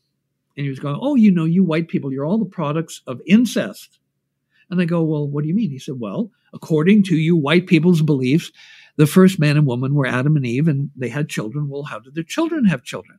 Aha! You see, you're the products of incest, children having sex with their brothers and sisters. And he said that was not true for us First Nations people because you see, the first native people mated with aliens. Now, instead of going, oh, that's nonsense, I went and go, well, you know, Drunvalo talks about how the two ET species, the Nephilim and the Hathor, were involved in early genetic experiments genetic engineering with proto humans to bring us into a larger and fuller and wider consciousness more quickly than evolution alone might do. So I could understand how maybe some of your early First Nations people might have mated with these aliens. And he goes, hmm. He wasn't getting the fight, the pushback that he was looking for. He wanted to like make me wrong and make me the product of incest, put me down. And I wasn't having any of it. I was like buying into his belief system, actually supporting and encouraging and providing information that he hadn't heard before. And so it changed the relationship. Now we kind of had a truce. It was mm-hmm. not this like jabbing all the time. So remember, if he's awake, he's praying either out loud or in his mind. So on the third day of his training, we're in the canopy room and he's telling me about his session. He said, You know, dog, there were certain parts of my prayer today where the tones were louder. And I go, oh my God, that's absolutely amazing because you know when there's something that you can do or not do that makes the tones louder, you're well on your way to mastery and control. So we sort of basked in that praise and acknowledgement for a while. And then I said, well, could you tell me what was the difference in your prayer when the tones were louder? And he goes, very good question. And he closes his eyes and he goes to think about it. And he says, Well, well, Doc, when the tones were louder, I had more authenticity in my prayer and I felt closer to Creator. And I go, mm. Oh boy, this is wonderful. Now, we probably don't want to tell the CEO of this company who's coming next week for training about that, but between you and me, that's wonderful. And so uh, we basked in that for a while uh, closer to Creator in those portions of the prayer where the tones were louder and more authenticity. So we basked in that for a while. And then I go, okay, uh, now I have a challenge for you. He goes, what's that, Doc? I said, tomorrow I would like you to bring, if you can, bring that greater authenticity in your prayer and the greater closeness to Creator into those parts of your prayer that didn't have it today. And his mm jaw dropped and his eyes get big and he goes, How is it that a white man can make me a better shaman?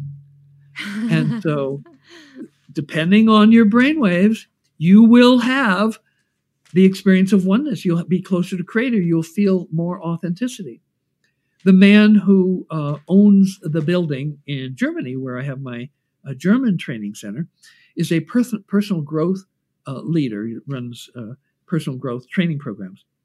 He was uh, one of Drunvalo's teachers in the School of Remembering. And when he came to California to do the training, on the third day of his training, he said, Would you bring this training to Europe? And I said, Show me the building. And he said, Well, I have a big house in Amsterdam, which is big enough for the whole training center. We had 6,000 square feet, plus rooms for the people to stay. And I said, I know Holland, it's called the Low Country. I said, What's the elevation of this house? And he goes, Five meters below sea level. I go, no, no, no. At the time, I believed in global warming. I know mm. now hmm. that we're actually going into a grand solar minimum. It's going to get colder. But I was worried, you know, if you melt all the ice on Greenland, the oceans go up 20 feet. And you melt other ice, and, you know, pretty soon, if you're five meters below sea level and you're protected by dikes, uh, I didn't want to be flooded. So I said, no. He said, okay, well, I'll set the intention in my training that I'm going to sell my house and buy another house. So he does that. He gets back to Germany and uh, he gets back to Amsterdam and he's got 10 messages on his answering machine from some guy who wants to buy his house. And so he's busy. He's just back. He's got to catch up. He doesn't respond. The next day, the call, guy calls again and uh, leaves more messages. He isn't taking them yet. He's not there. So he calls his realtor and says, Well, what should I ask for this house? And the realtor gives him a figure X. And so the third day he's back, the guy calls again, they connect. and the guy offers him three times X. So he sells the house. Two months later, the real estate market collapsed. But now he has this big pocket full of euros and he's wandering around Europe and um, he buys this farmhouse. And the Biocybernaut Training Center is now built into what used to be the stable of that farmhouse, all renovated and you know nice wood and everything. But um, he said of the training that he rewrote all of his courses after his Alpha One training because he said he felt more authenticity and he realized he wasn't teaching, wasn't expressing authenticity. And he goes, How is it that a machine could make me more authentic? and so, and so many, many wonderful stories of the magic that happens in the Biocybernaut trainings. There is one other uh, question that you asked that I hadn't fully answered, and it was yeah. about the longevity of the results. Well, for mm-hmm. example, we know that the average increase in IQ is 11.7 points. And we've also done tests to show that that increase is stable at least a year out. We haven't tested beyond a year, but there's no diminishment of the IQ gain for at least a year after the training. Now, mm-hmm. when I wrote uh, the federal grant, which was entitled Anxiety and Aging, I built in six month follow ups and 12 month follow ups because I was keen to know like uh, you know a few of the psychiatrists at UCSF who were open said, "Well, these are amazing results, but but are do they last?" I mean, I've never seen this kind of change, and and certainly not that quickly. I've never seen somebody go from 98th percentile in schizophrenia or paranoia and then be in the middle of the normal zone ever, and certainly not in a week. But but does it last? I didn't know, and so. I designed this study uh, so that we would have, of course, two pre and one post uh, personality test batteries, but then again at six months and again at 12 months later. And to our utter astonishment, when people came back at six months, their personality profile results were better than they were in the day or two right after the training, which was way better than they were before the training. And so while we're scratching our heads trying to figure out how this was possible, another six months go by, we bring them back for their 12 month follow up, and there are further improvements. So, you know, I have to like come up with some kind of understanding of why this could be. And what I realized, I didn't know yet at that time about when you change your identity, you change your reality. Uh, but I did know that when you fundamentally perceive the world more accurately, that world will change. And I mm-hmm. came up with an analogy or the metaphor of let's say you're born colorblind, and all your life you've seen black and white and shades of gray. That's it. Never saw a yellow, a red, a rose, uh, you know, a green. And so then something happens. Maybe you go to Lourdes and you put the sacred water in your eyes, or you have a miracle surgery, or you get struck by lightning. I mean, I don't know what the change uh, uh, cause is, but now you see colors. Well, every flower and every sunset is going to be just amazing for months. The novelty of it is going to be, you know, bring bliss, but it's also going to change the way you live your life. Used to be when you went food shopping, you bought a can of this and a box of that. But now you're drawn by the colors of the fresh fruits and vegetables and you buy and eat a healthier, more organic diet. And so your internal biochemistry starts to change. Or you go to the closet to get dressed instead of putting on garish, uh, clashing colors because some people are like, oh, that guy's weird or that girl is certainly not, you know, with it. Now, that one change, how you assemble your wardrobe each day uh, changes the social networks that you have available to you. And so your circle of friends grows, expands, you have new social opportunities. And so when people in the alpha training fundamentally perceive reality more accurately, it changes everything about the way they live their lives. And that is ongoing. And that mm-hmm. helps to explain why people's personality profiles are better after the training than before, and better at six months after than right before, and better at 12 months than six months. I'm gonna have to take that uh, test again in a few months just to compare it to my exiting test. well, one thing that we noticed, like with the Aboriginals, the scholarship sponsor recognized that the degree of trauma in the Aboriginal people was so great that he offered to pay not just for their Alpha 1, but for their Alpha 2 and for their Alpha 3. He also had me mm. count mercury fillings, and he would pay to have the mercury fillings taken out and replaced with something that wasn't as toxic. Uh, mm-hmm. So he was very, very uh, caring and, and uh, loving uh, toward those people. And so we administered the same battery of personality test to people before and after their alpha 1, before and after their alpha 2, and before and after their alpha 3. Now, most personality tests are designed to detect degrees of dysfunction. There aren't a lot of popular tests out there that uh, measure bliss or transcendence or even happiness. is the PsyCap, psychology of happiness. But so what we found was that the bad things would go down when they came back, they didn't have as much of the bad things. So the bad things would go down further. And then when they came back for their alpha 3, the bad things would be very, very, very minimal, but they would go down. So the amount of reduction of the bad things in the training was less, but that was because they were coming back with fewer bad things. Mm-hmm. And so uh, there are some scales like friendly and clear thinking, uh, you know, that continue to go up. Uh, and so uh, the testing of people before and after is an important dimension. As I mentioned, the MMPI has three lie scales one to detect faking bad, another to detect faking good, and another just general not telling the truth sort of randomly. and some of the clinical scales, about half of them, are corrected based on the lie scales. And mm-hmm. so uh, the test of EQ that we give is pretty simplistic by comparison, has no, um, no lie scales. And sometimes people, rarely, but occasionally people will come in and have such an unrealistic view of how good they are and self understanding or understanding others that they rate themselves unreasonably and inaccurately high. And then, after spending a week of learning the reality of where they are with their self understanding or their understanding of other people's emotions, they actually score lower. I can give you a personal example. When I was a first year grad student in psychology, one of the second year grad students was doing research on something called T groups.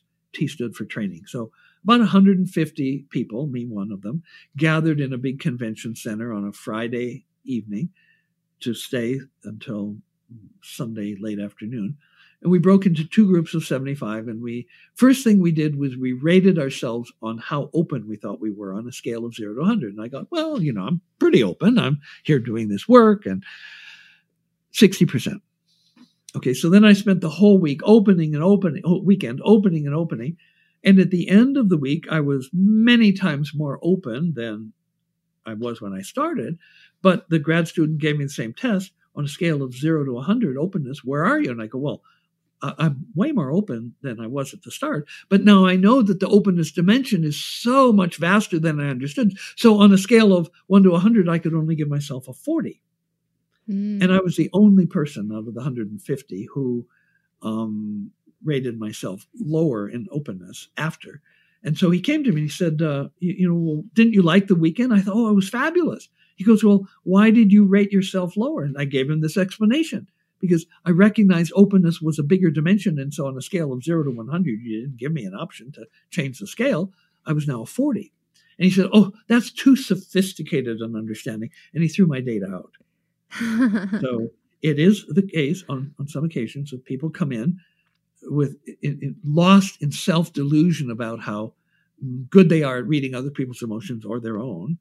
Um, that they score unrealistically high. And then, after some truth telling and some honesty uh, revealed about how open they really are uh, and how good they are at reading other people's emotions, they could score themselves lower, even though they have enhanced these skills.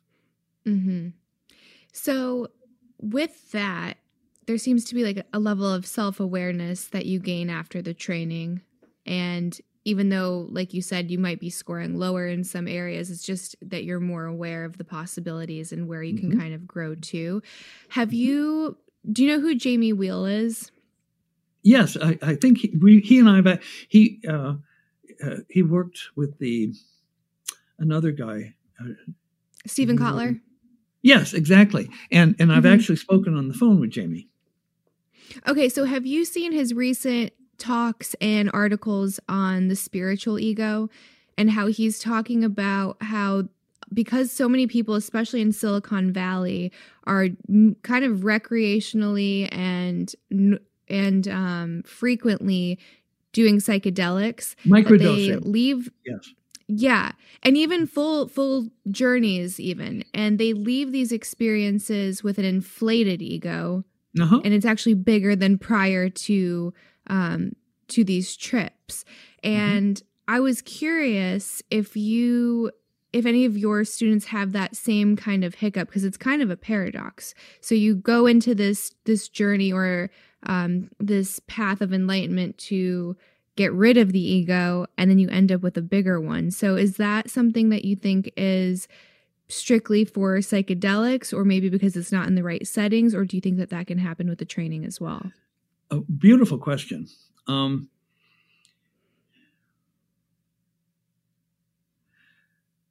often lacking in those journeys is a trainer or guide. Now, biocybernaut trainers go through not only uh, multiple brainwave trainings themselves, but there's a two month training of the trainer process where they uh, are at my side during um, two months worth of trainings. And so, in any personal growth, the ego is the obstacle uh, and uh, works to undermine the growth. And uh, psychedelics can give you a, a glimpse or even, you know, a flood of, of insights. But if it's not embedded in a proper training protocol, it can actually, as you said, make it worse, a spiritual ego. And, you know, there has been some comment about the leaders of the tech companies and the social media companies in California engaging in, shall we say, anti democratic uh, censorship and things like that. Mm-hmm. And so this is not something that you do when you are even in going in the direction of enlightened being. You don't shut off uh, points of view that you know you don't like or disagree with. So uh, I can tell you a story that will illustrate uh, the problem and the solution. In the history of my career, there have been periods as long as eight or nine months where I did not have my technology set up. Maybe the lab was moving, or you know, I was uh, going into a new state or something like that. I did move the training center to uh, Raleigh, North Carolina, at one point, or moved it around different places in the San Francisco Bay Area. And I would get calls from people whose friends had done the training or family, and they were desperate to do the training. And I would say, well, you know, I'm I don't have the technology set up right now. I'm in the process of a move, but I could schedule you for you know next March or something like that. And so uh, then some of them would say, well, here in my town, uh, downtown, there's like ABC Biofeedback on the corner, uh, and they offer brainwave training. Do you suggest I go there to kind of like get a warm up until I can come with you and do the real thing?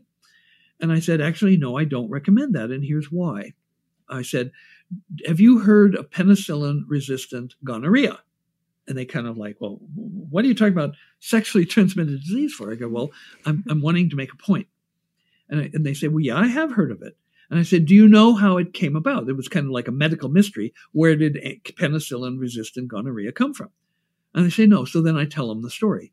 It used to be that the US military had military bases in the Philippines, tens of thousands of soldiers and sailors and airmen uh, on these bases. Well, you have uh, you know, tens of thousands of horny young men, and uh, so what's called into action are prostitutes, both male and female prostitutes. And um, the Philippine medical system uh, leaks. And so it's very easy for non prescription access to powerful antibiotics. And so the Philippine prostitutes, according to the research, were able to get their hands on penicillin and they gave themselves everyday small doses. Well, as any microbiologist knows, that's a perfect way to develop an antibiotic resistant strain, is to give large members of the population small, uh, non lethal doses of the antibiotic. And I go, okay, now what's the comparison to the brainwave training? Well, the ego is like the gonorrhea. And if you go to down on the corner ABC uh, Biocybernaut, I mean ABC Biofeedback, and they don't have the Biocybernaut methods, and they don't have the Biocybernaut coaching, and they don't have the Biocybernaut technology, you're going to get a subcritical dose of information about uh, how the ego works. And what the ego does is it learns how to resist the information of uh, brainwave feedback done right. And so I would tell them the story and I'd say, well, now you have two choices. You can either wait to come to BioCybernaut, you know from your family or friends the power of the BioCybernaut, or you can, and against my recommendation, go to ABC Biofeedback down on the corner and get a subcritical dose of feedback, which will simply teach your ego how to resist the information that comes through properly developed and delivered uh, brainwave feedback training.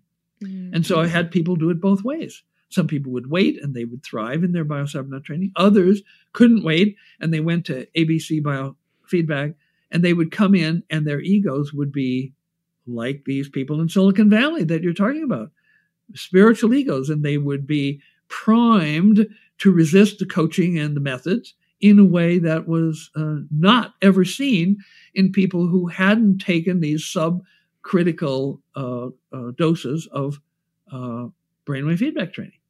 And so, uh, oftentimes when uh, people do psychedelics, they don't have coaching and they don't and and, and the, one of the big themes as you know personally from having done BioCybernaut training the ego is identified as the adversary.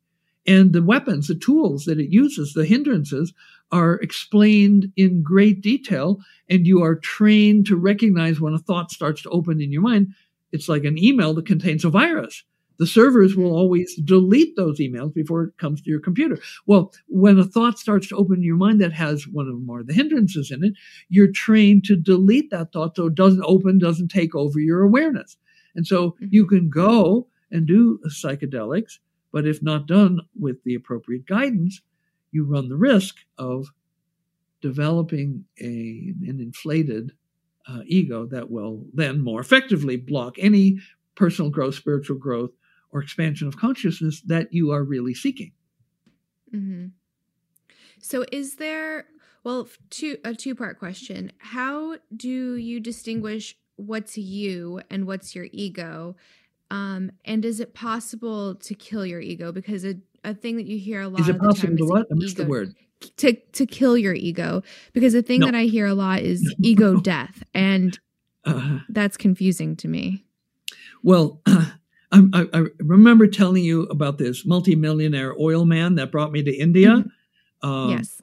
he was away with the film crew at a rat temple in northern India filming when I got there. So the first five days I was alone uh, in Bombay in the Mhm. Oberoi Hotel, then owned by the King of Nepal, setting up the equipment and so on. And when he came back, he walked into the room and he thumped his chest. He goes, I killed my ego. Oh boy, this is going to be a long journey. and he was a multiple uh, personality, some raging, angry drunks, others, you know, kind, charitable, philanthropic. Uh, and sometimes I had to wait like three days for somebody to show up that I could talk to. Uh, but yeah, Ramdas said, as long as you have a body, you have an ego. Now, it might be big and obtrusive and get on people, or it can be subtle and evanescent and rarely in evidence, but it's always there and you cannot kill it. The only Hmm. time it disintegrates is when you drop your body.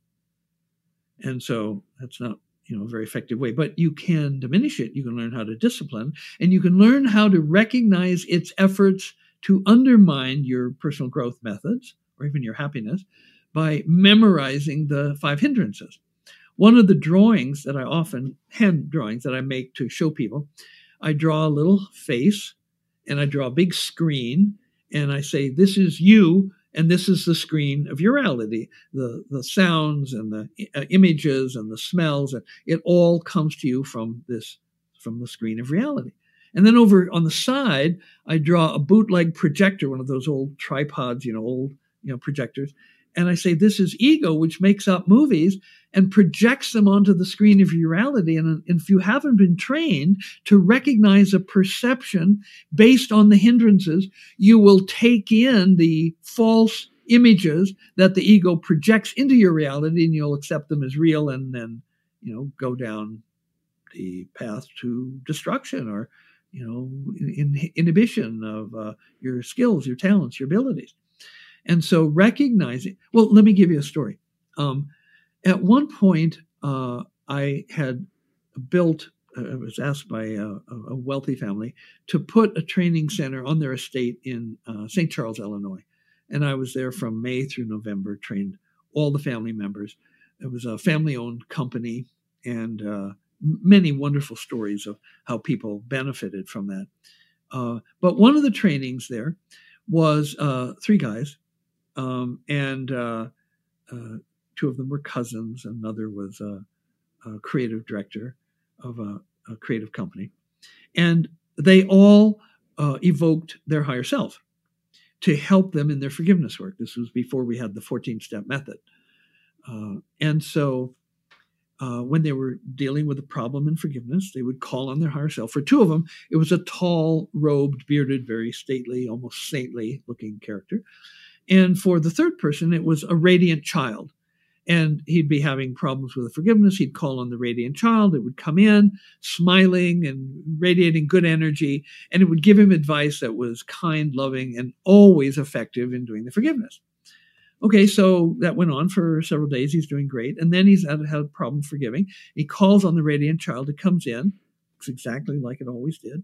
And he gives him advice that's vicious, mean spirited, and cruel.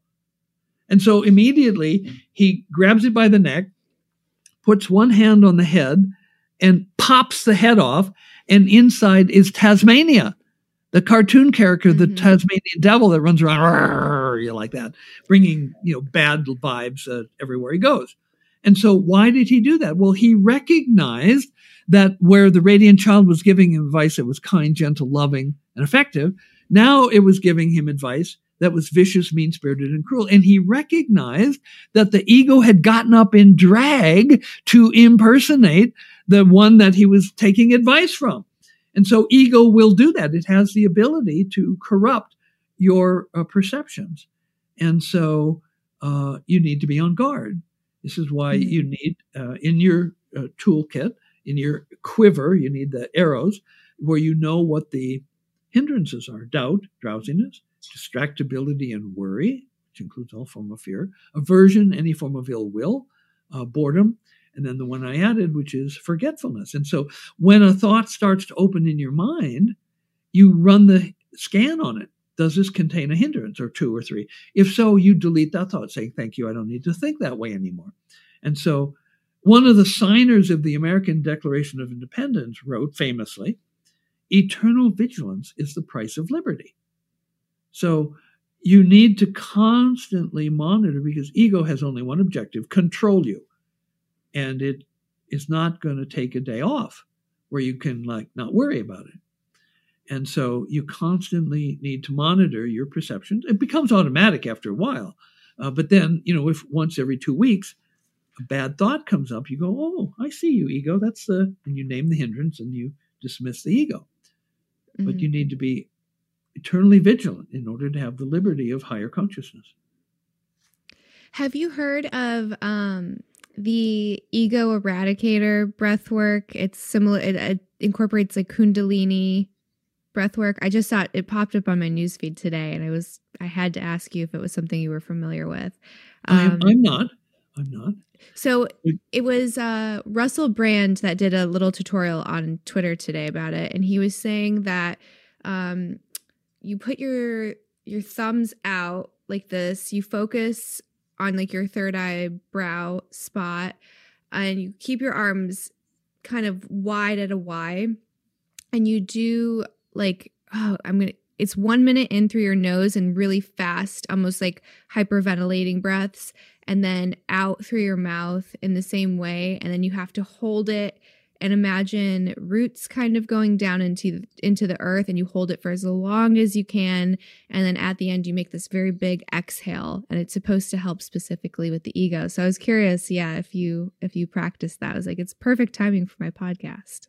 Well i um when i got back from my breakthrough experience in joe kamiya's lab um i wanted to tell people about it. It was like the most amazing thing that ever happened to me in my whole life. And in my senior year at Carnegie Institute of Technology, senior year in physics, I had set up an exchange program between the psych department at Duquesne University where they had French Jesuit priests teaching phenomenology, a science of consciousness, uh, science of experience, and our department, which was largely rat runners. And uh, so I had met a professor there, Dr. Rolf von Eckartsberg. Now, Rolf had been a grad student at Harvard under Timothy Leary, and he had taken tons of LSD. He'd lived at the community at Millbrook and taken tons of LSD. He met his wife. Their three children were all conceived on LSD, uh, conscious creation.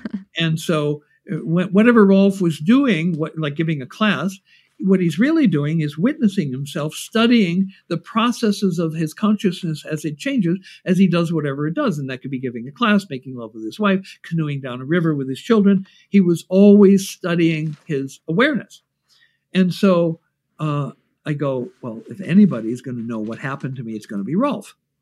And so he had a house, rented house, one of the robber baron era houses in Pittsburgh, so big that the top floor had maids' quarters for a dozen maids. I mean, this was a vast house and he was renting it. So I wow. walk up the hill, it's right off campus, and I walk in uh, into his big stu- study, and he looks at me and he sees that I'm different. And he goes, like, sit down. And he takes his left arm and he sweeps everything off the desk onto a floor, folds his hands, and he says, Okay, now tell me what's happened to you. So I spend the next maybe two and a half or three hours detailing everything that happened to me in Joe Kamiya's lab partway through this talk, a neighbor lady comes in, stands respectfully in the distance for a while listening, then leaves.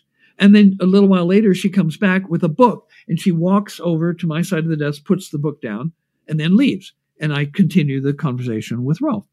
At the end, I look at the book. It's the autobiography of a yogi by Yogananda, which two weeks earlier I would have, this is just nonsense. Look at it. It's crazy things he's talking about. But now I read it. I shared it with my roommate who was a grad student at Duquesne studying phenomenology. He ordered the correspondence lessons from the Self Realization Fellowship. And together, for some years, he and I did the Yogananda lessons. We were both initiated into Kriya Yoga by one of Yogananda's direct disciples, Swami Kriyananda, at the Ananda Cooperative Village in Grass Valley, California. And so I was deeply imbued uh, with this uh, tradition. And so Yogananda, speaking of breathing, uh, says that uh, you should never even try to meditate unless you do these breathing exercises. Uh, the first breathing exercise we did for, I don't know, a couple of years. And then there was a second, more advanced one that would come along called the Hong method. And uh, when I was in India, I talked to yogi teachers who said they don't teach people meditation for two years. And the first thing they do for two years is they teach them breathing practices. So I'm mm-hmm. very aware of and respectful of the power of breathing. Now, it turns out in the biocybernaut uh, chamber, oftentimes there are certain states of consciousness where it's like an awareness larger than the person comes in and it breathes them. It causes them to breathe in certain ways that advance their, their consciousness. But there are also breathing practices, and uh, we will be introducing some of these soon into the training. In fact, there'll be uh, special trainings that will feature certain breathing exercises we have already years ago built into the uh, Cybernaut program that runs everything, a pre-training and a post-training meditation period during which there will be some special breathing practices coming soon to the BioCybernaut Center near you. So I'm I'm I'm beyond excited and delighted about the power of breath. Um, and as an uh, auxiliary, as an aid to the more powerful uh, alpha feedback process, I 100% endorse it. Mm-hmm. But yeah, somebody who says that, that, it's an ego eradicator, uh, uh, the uh, people who say that they have an ego eradicator, I say, um, mm, I think you're exaggerating. You can diminish it, which is the goal, of course, but mm-hmm. eradication, as long as you have a body, you have an ego. Now, is there an evolutionary purpose to that or a spiritual purpose? And is it only humans that have an ego? Uh, that's a why question. Why do we have an ego? Uh, I found at BioCybernaut, uh, it's far more productive to learn how to diminish the influence of the ego, how to minimize it, than to ask, like, well, why do we have one? I think you mm. know uh, asking God would probably be a better way than asking me. That's fair enough. but I can tell um, you, I can tell you how to diminish it and live a better life as a result. Yeah, go to Alpha One training. Start mm-hmm. with Alpha One training. Yeah. Um, so I wanted to kind of end on the note of global consciousness. Mm-hmm. Um, and what we talked about a little bit earlier was let me see if I, I had it and then was the um the yugas and like like global cycles, things like of that nature. So if we are in what they call a Kali Yuga, which is a state of chaos, or with numerology, a lot of numerologists are saying we're in a nine, which is closing out a lot of unfinished business. It can be very chaotic. It forces you to look at some ugly truths in order to evolve. And hopefully, I think the end goal for both of those thoughts are to end in this golden age, which is something that you actively try to participate in and usher in. And that's part of your mission statement for where BioCybernaut. Mm-hmm. So, Correct. for all of these people that are having a very hard time with 2020 and 2021, do you have any, I guess, small steps that we can take to collectively head into this golden age? Mindfulness. Um, within even the worst chaos, with the appropriate consciousness, you can thrive. Uh, Drunvalo told a story about he was actually mm, in uh, Peru uh, visiting uh, Inca uh, temples, and there was a group of Japanese uh, on tour. And he met this man who was held in almost godlike reverence by all the other people. And uh, he connected with the guy, and they interacted, even though the guy didn't know any English and Drunvalo didn't know any Japanese. They interacted profoundly and deeply for some hours. Later, uh, people uh, in the group took him aside and said, Well, do you know who that is? And he goes, No. And he, here was the guy's story. And this, and this is a story about depending on your consciousness, you can thrive in chaos. He was in uh, Hiroshima when the nuclear bomb went off. And mm. he saw the flash and he saw this wave of destruction coming toward him. And he sat down and he said, This will not affect me. The next day, when rescue workers were going through the ruins, they found this guy sitting naked, sitting naked there. All his clothes had been incinerated, burned off, and blown away. And he was completely intact. Completely intact. Uh, he was obviously uh, revered as a, a national treasure uh, in Japan, uh, but it's an example of how doesn't matter what's going on. A nuclear bomb is going off. Uh, you know, you're going into you know a dark age. Uh, a dictatorship and censorship have taken over the land, and freedom of speech has been extinguished. And you know, people are being put in jail for you know not having the right attitudes, not enough mm-hmm. social credit, uh, like in China. Uh, mm-hmm. And this doesn't have to affect you. Uh, and uh, so the the idea is that uh, how not to lose your head when everyone around you is losing theirs, and it's a matter of uh, sufficiently high consciousness. The the guy who survived the Hiroshima nuclear bomb blast is an example. He's a human being.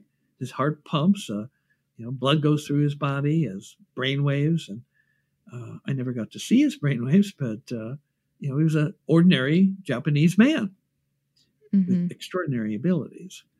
And so uh, the important thing to do is to uh, be responsible for improvements that you can be responsible for. You may not be able to stop the person over there who wants to, you know, put all the people he doesn't like in jail, um, or censor uh, people so they can't say anything he doesn't like. Uh, but what you can do is you can develop your own consciousness. You might remember that you and I had an encounter where recently, where something uh, went wrong uh, with the technology, and uh, instead of being instead of being disappointed, I said, you know, that was really a good thing, and this is why it was a good thing. uh-huh. And so, uh, you remember? Yeah. Yeah. And, and it made so, me feel a lot better. I'm like, you can choose how you feel about this situation. Exactly. You always have that power. And uh, mm-hmm. uh, uh, one of my dear friends had a, a quote uh, that indicated that um, sorrow follows a negative thought. Uh, uh, having, you know, we think bad, we become what we think, whereas, you know, happiness and joy follows a positive thought. And so we're talking about more than thoughts. We're talking about the brain waves that underlie both thoughts and emotions. And uh, when you can run those positive brain waves, uh, you can feel better. And even more importantly, because emotions are even below beliefs, you can have healthier beliefs, but even above that, you can have a wonderful identity, which, in the having of which, will alter your reality. And what a nice skill to have. It's so beautiful. And it makes me think of the example you gave earlier on, which was the small, or I shouldn't even say small, but the, the profound changes that you do see with the training and how that has um, a protagon effect on people around you. So even by ad- adopting this this small first step of mindfulness that that can also have a ripple effect. And instead of living in this age of chaos or this um this nine cycle or this kali yuga that we could actually go into this golden age and hopefully a lot faster than what what, what wikipedia is saying. Well as you mentioned that's part of the uh, mission statement of BioCybernaut fully it's mm-hmm. to reduce suffering to expand awareness and to usher in an enduring golden age for all humanity. And we know mm-hmm. that by changing our brainwaves, we can change our identity and we can change the reality and bring this in. And so it's within our grasp. We have the means uh, to do this. Now, regarding mindfulness, uh, mindfulness is a globally a multi-billion dollar industry. People in all walks of life have, have become interested in mindfulness. I've actually written a paper on this, which is available to everyone for free online. It's in the uh, British online journal, EC, Psychology and Psychiatry. That's E is in Edward, C is in Charlie, EC, Psychology and Psychiatry. And you can go and search there, and there's uh, uh, an article entitled The Quest for Mindfulness. And you can learn a lot about what you can do on your own there. Wonderful stuff. So, thank you so much for giving me so much of your time, being very generous with all of these technical issues we had earlier on. Do you want to tell the listeners um, where they can find more of your work and learn more about BioCybernaut? Sure. Uh, the website, www.biocybernaut.com, uh, will take you on quite an odyssey, quite an adventure uh, you can sign up for trainings. There's a publication section where there's a lot of papers, some of them for the lay audience, some of them more technical and scientific, that you can read to discover the science behind the powerful effects that we have. There's also various forums that you can participate. There's a, a um, an alumni uh, section of the website that all the graduates can gather in, and we talk there about you know issues uh, and problems and solutions. Um, you can also uh, uh, get a copy of my book on Amazon. Uh, it's called The Art of Smart Thinking. And uh, when it was introduced, it actually rose to number three on Amazon for a while. Oh, wow. Yeah. Very cool. And when it dropped yeah. off, off of that, it was number one in the subcategory of memory improvement for many months. The Art of Smart Thinking by Dr. James Hardt on Amazon. Awesome. Yeah. And then I'll I'll record an intro after this, but um, just to reiterate to the listeners, we do have three autographed copies that we will be giving away. Um, so you could win your very own copy of this book signed by the one and only Dr. Hardt. So again, thank you so much. Um, I can't wait to see you again, talk to you again, and I really appreciate you. It's been a delight hanging out with you. Really appreciate you and your wonderful, deep, and thought provoking, and miracle exposing questions. Well, Thank you. And thank you, everybody, for listening. That's it for this week's episode. If you enjoyed the podcast, please rate and review and don't forget to hit that subscribe button. You can also share this podcast with a friend. It helps my podcast grow and I really appreciate it. I hope to see you next week.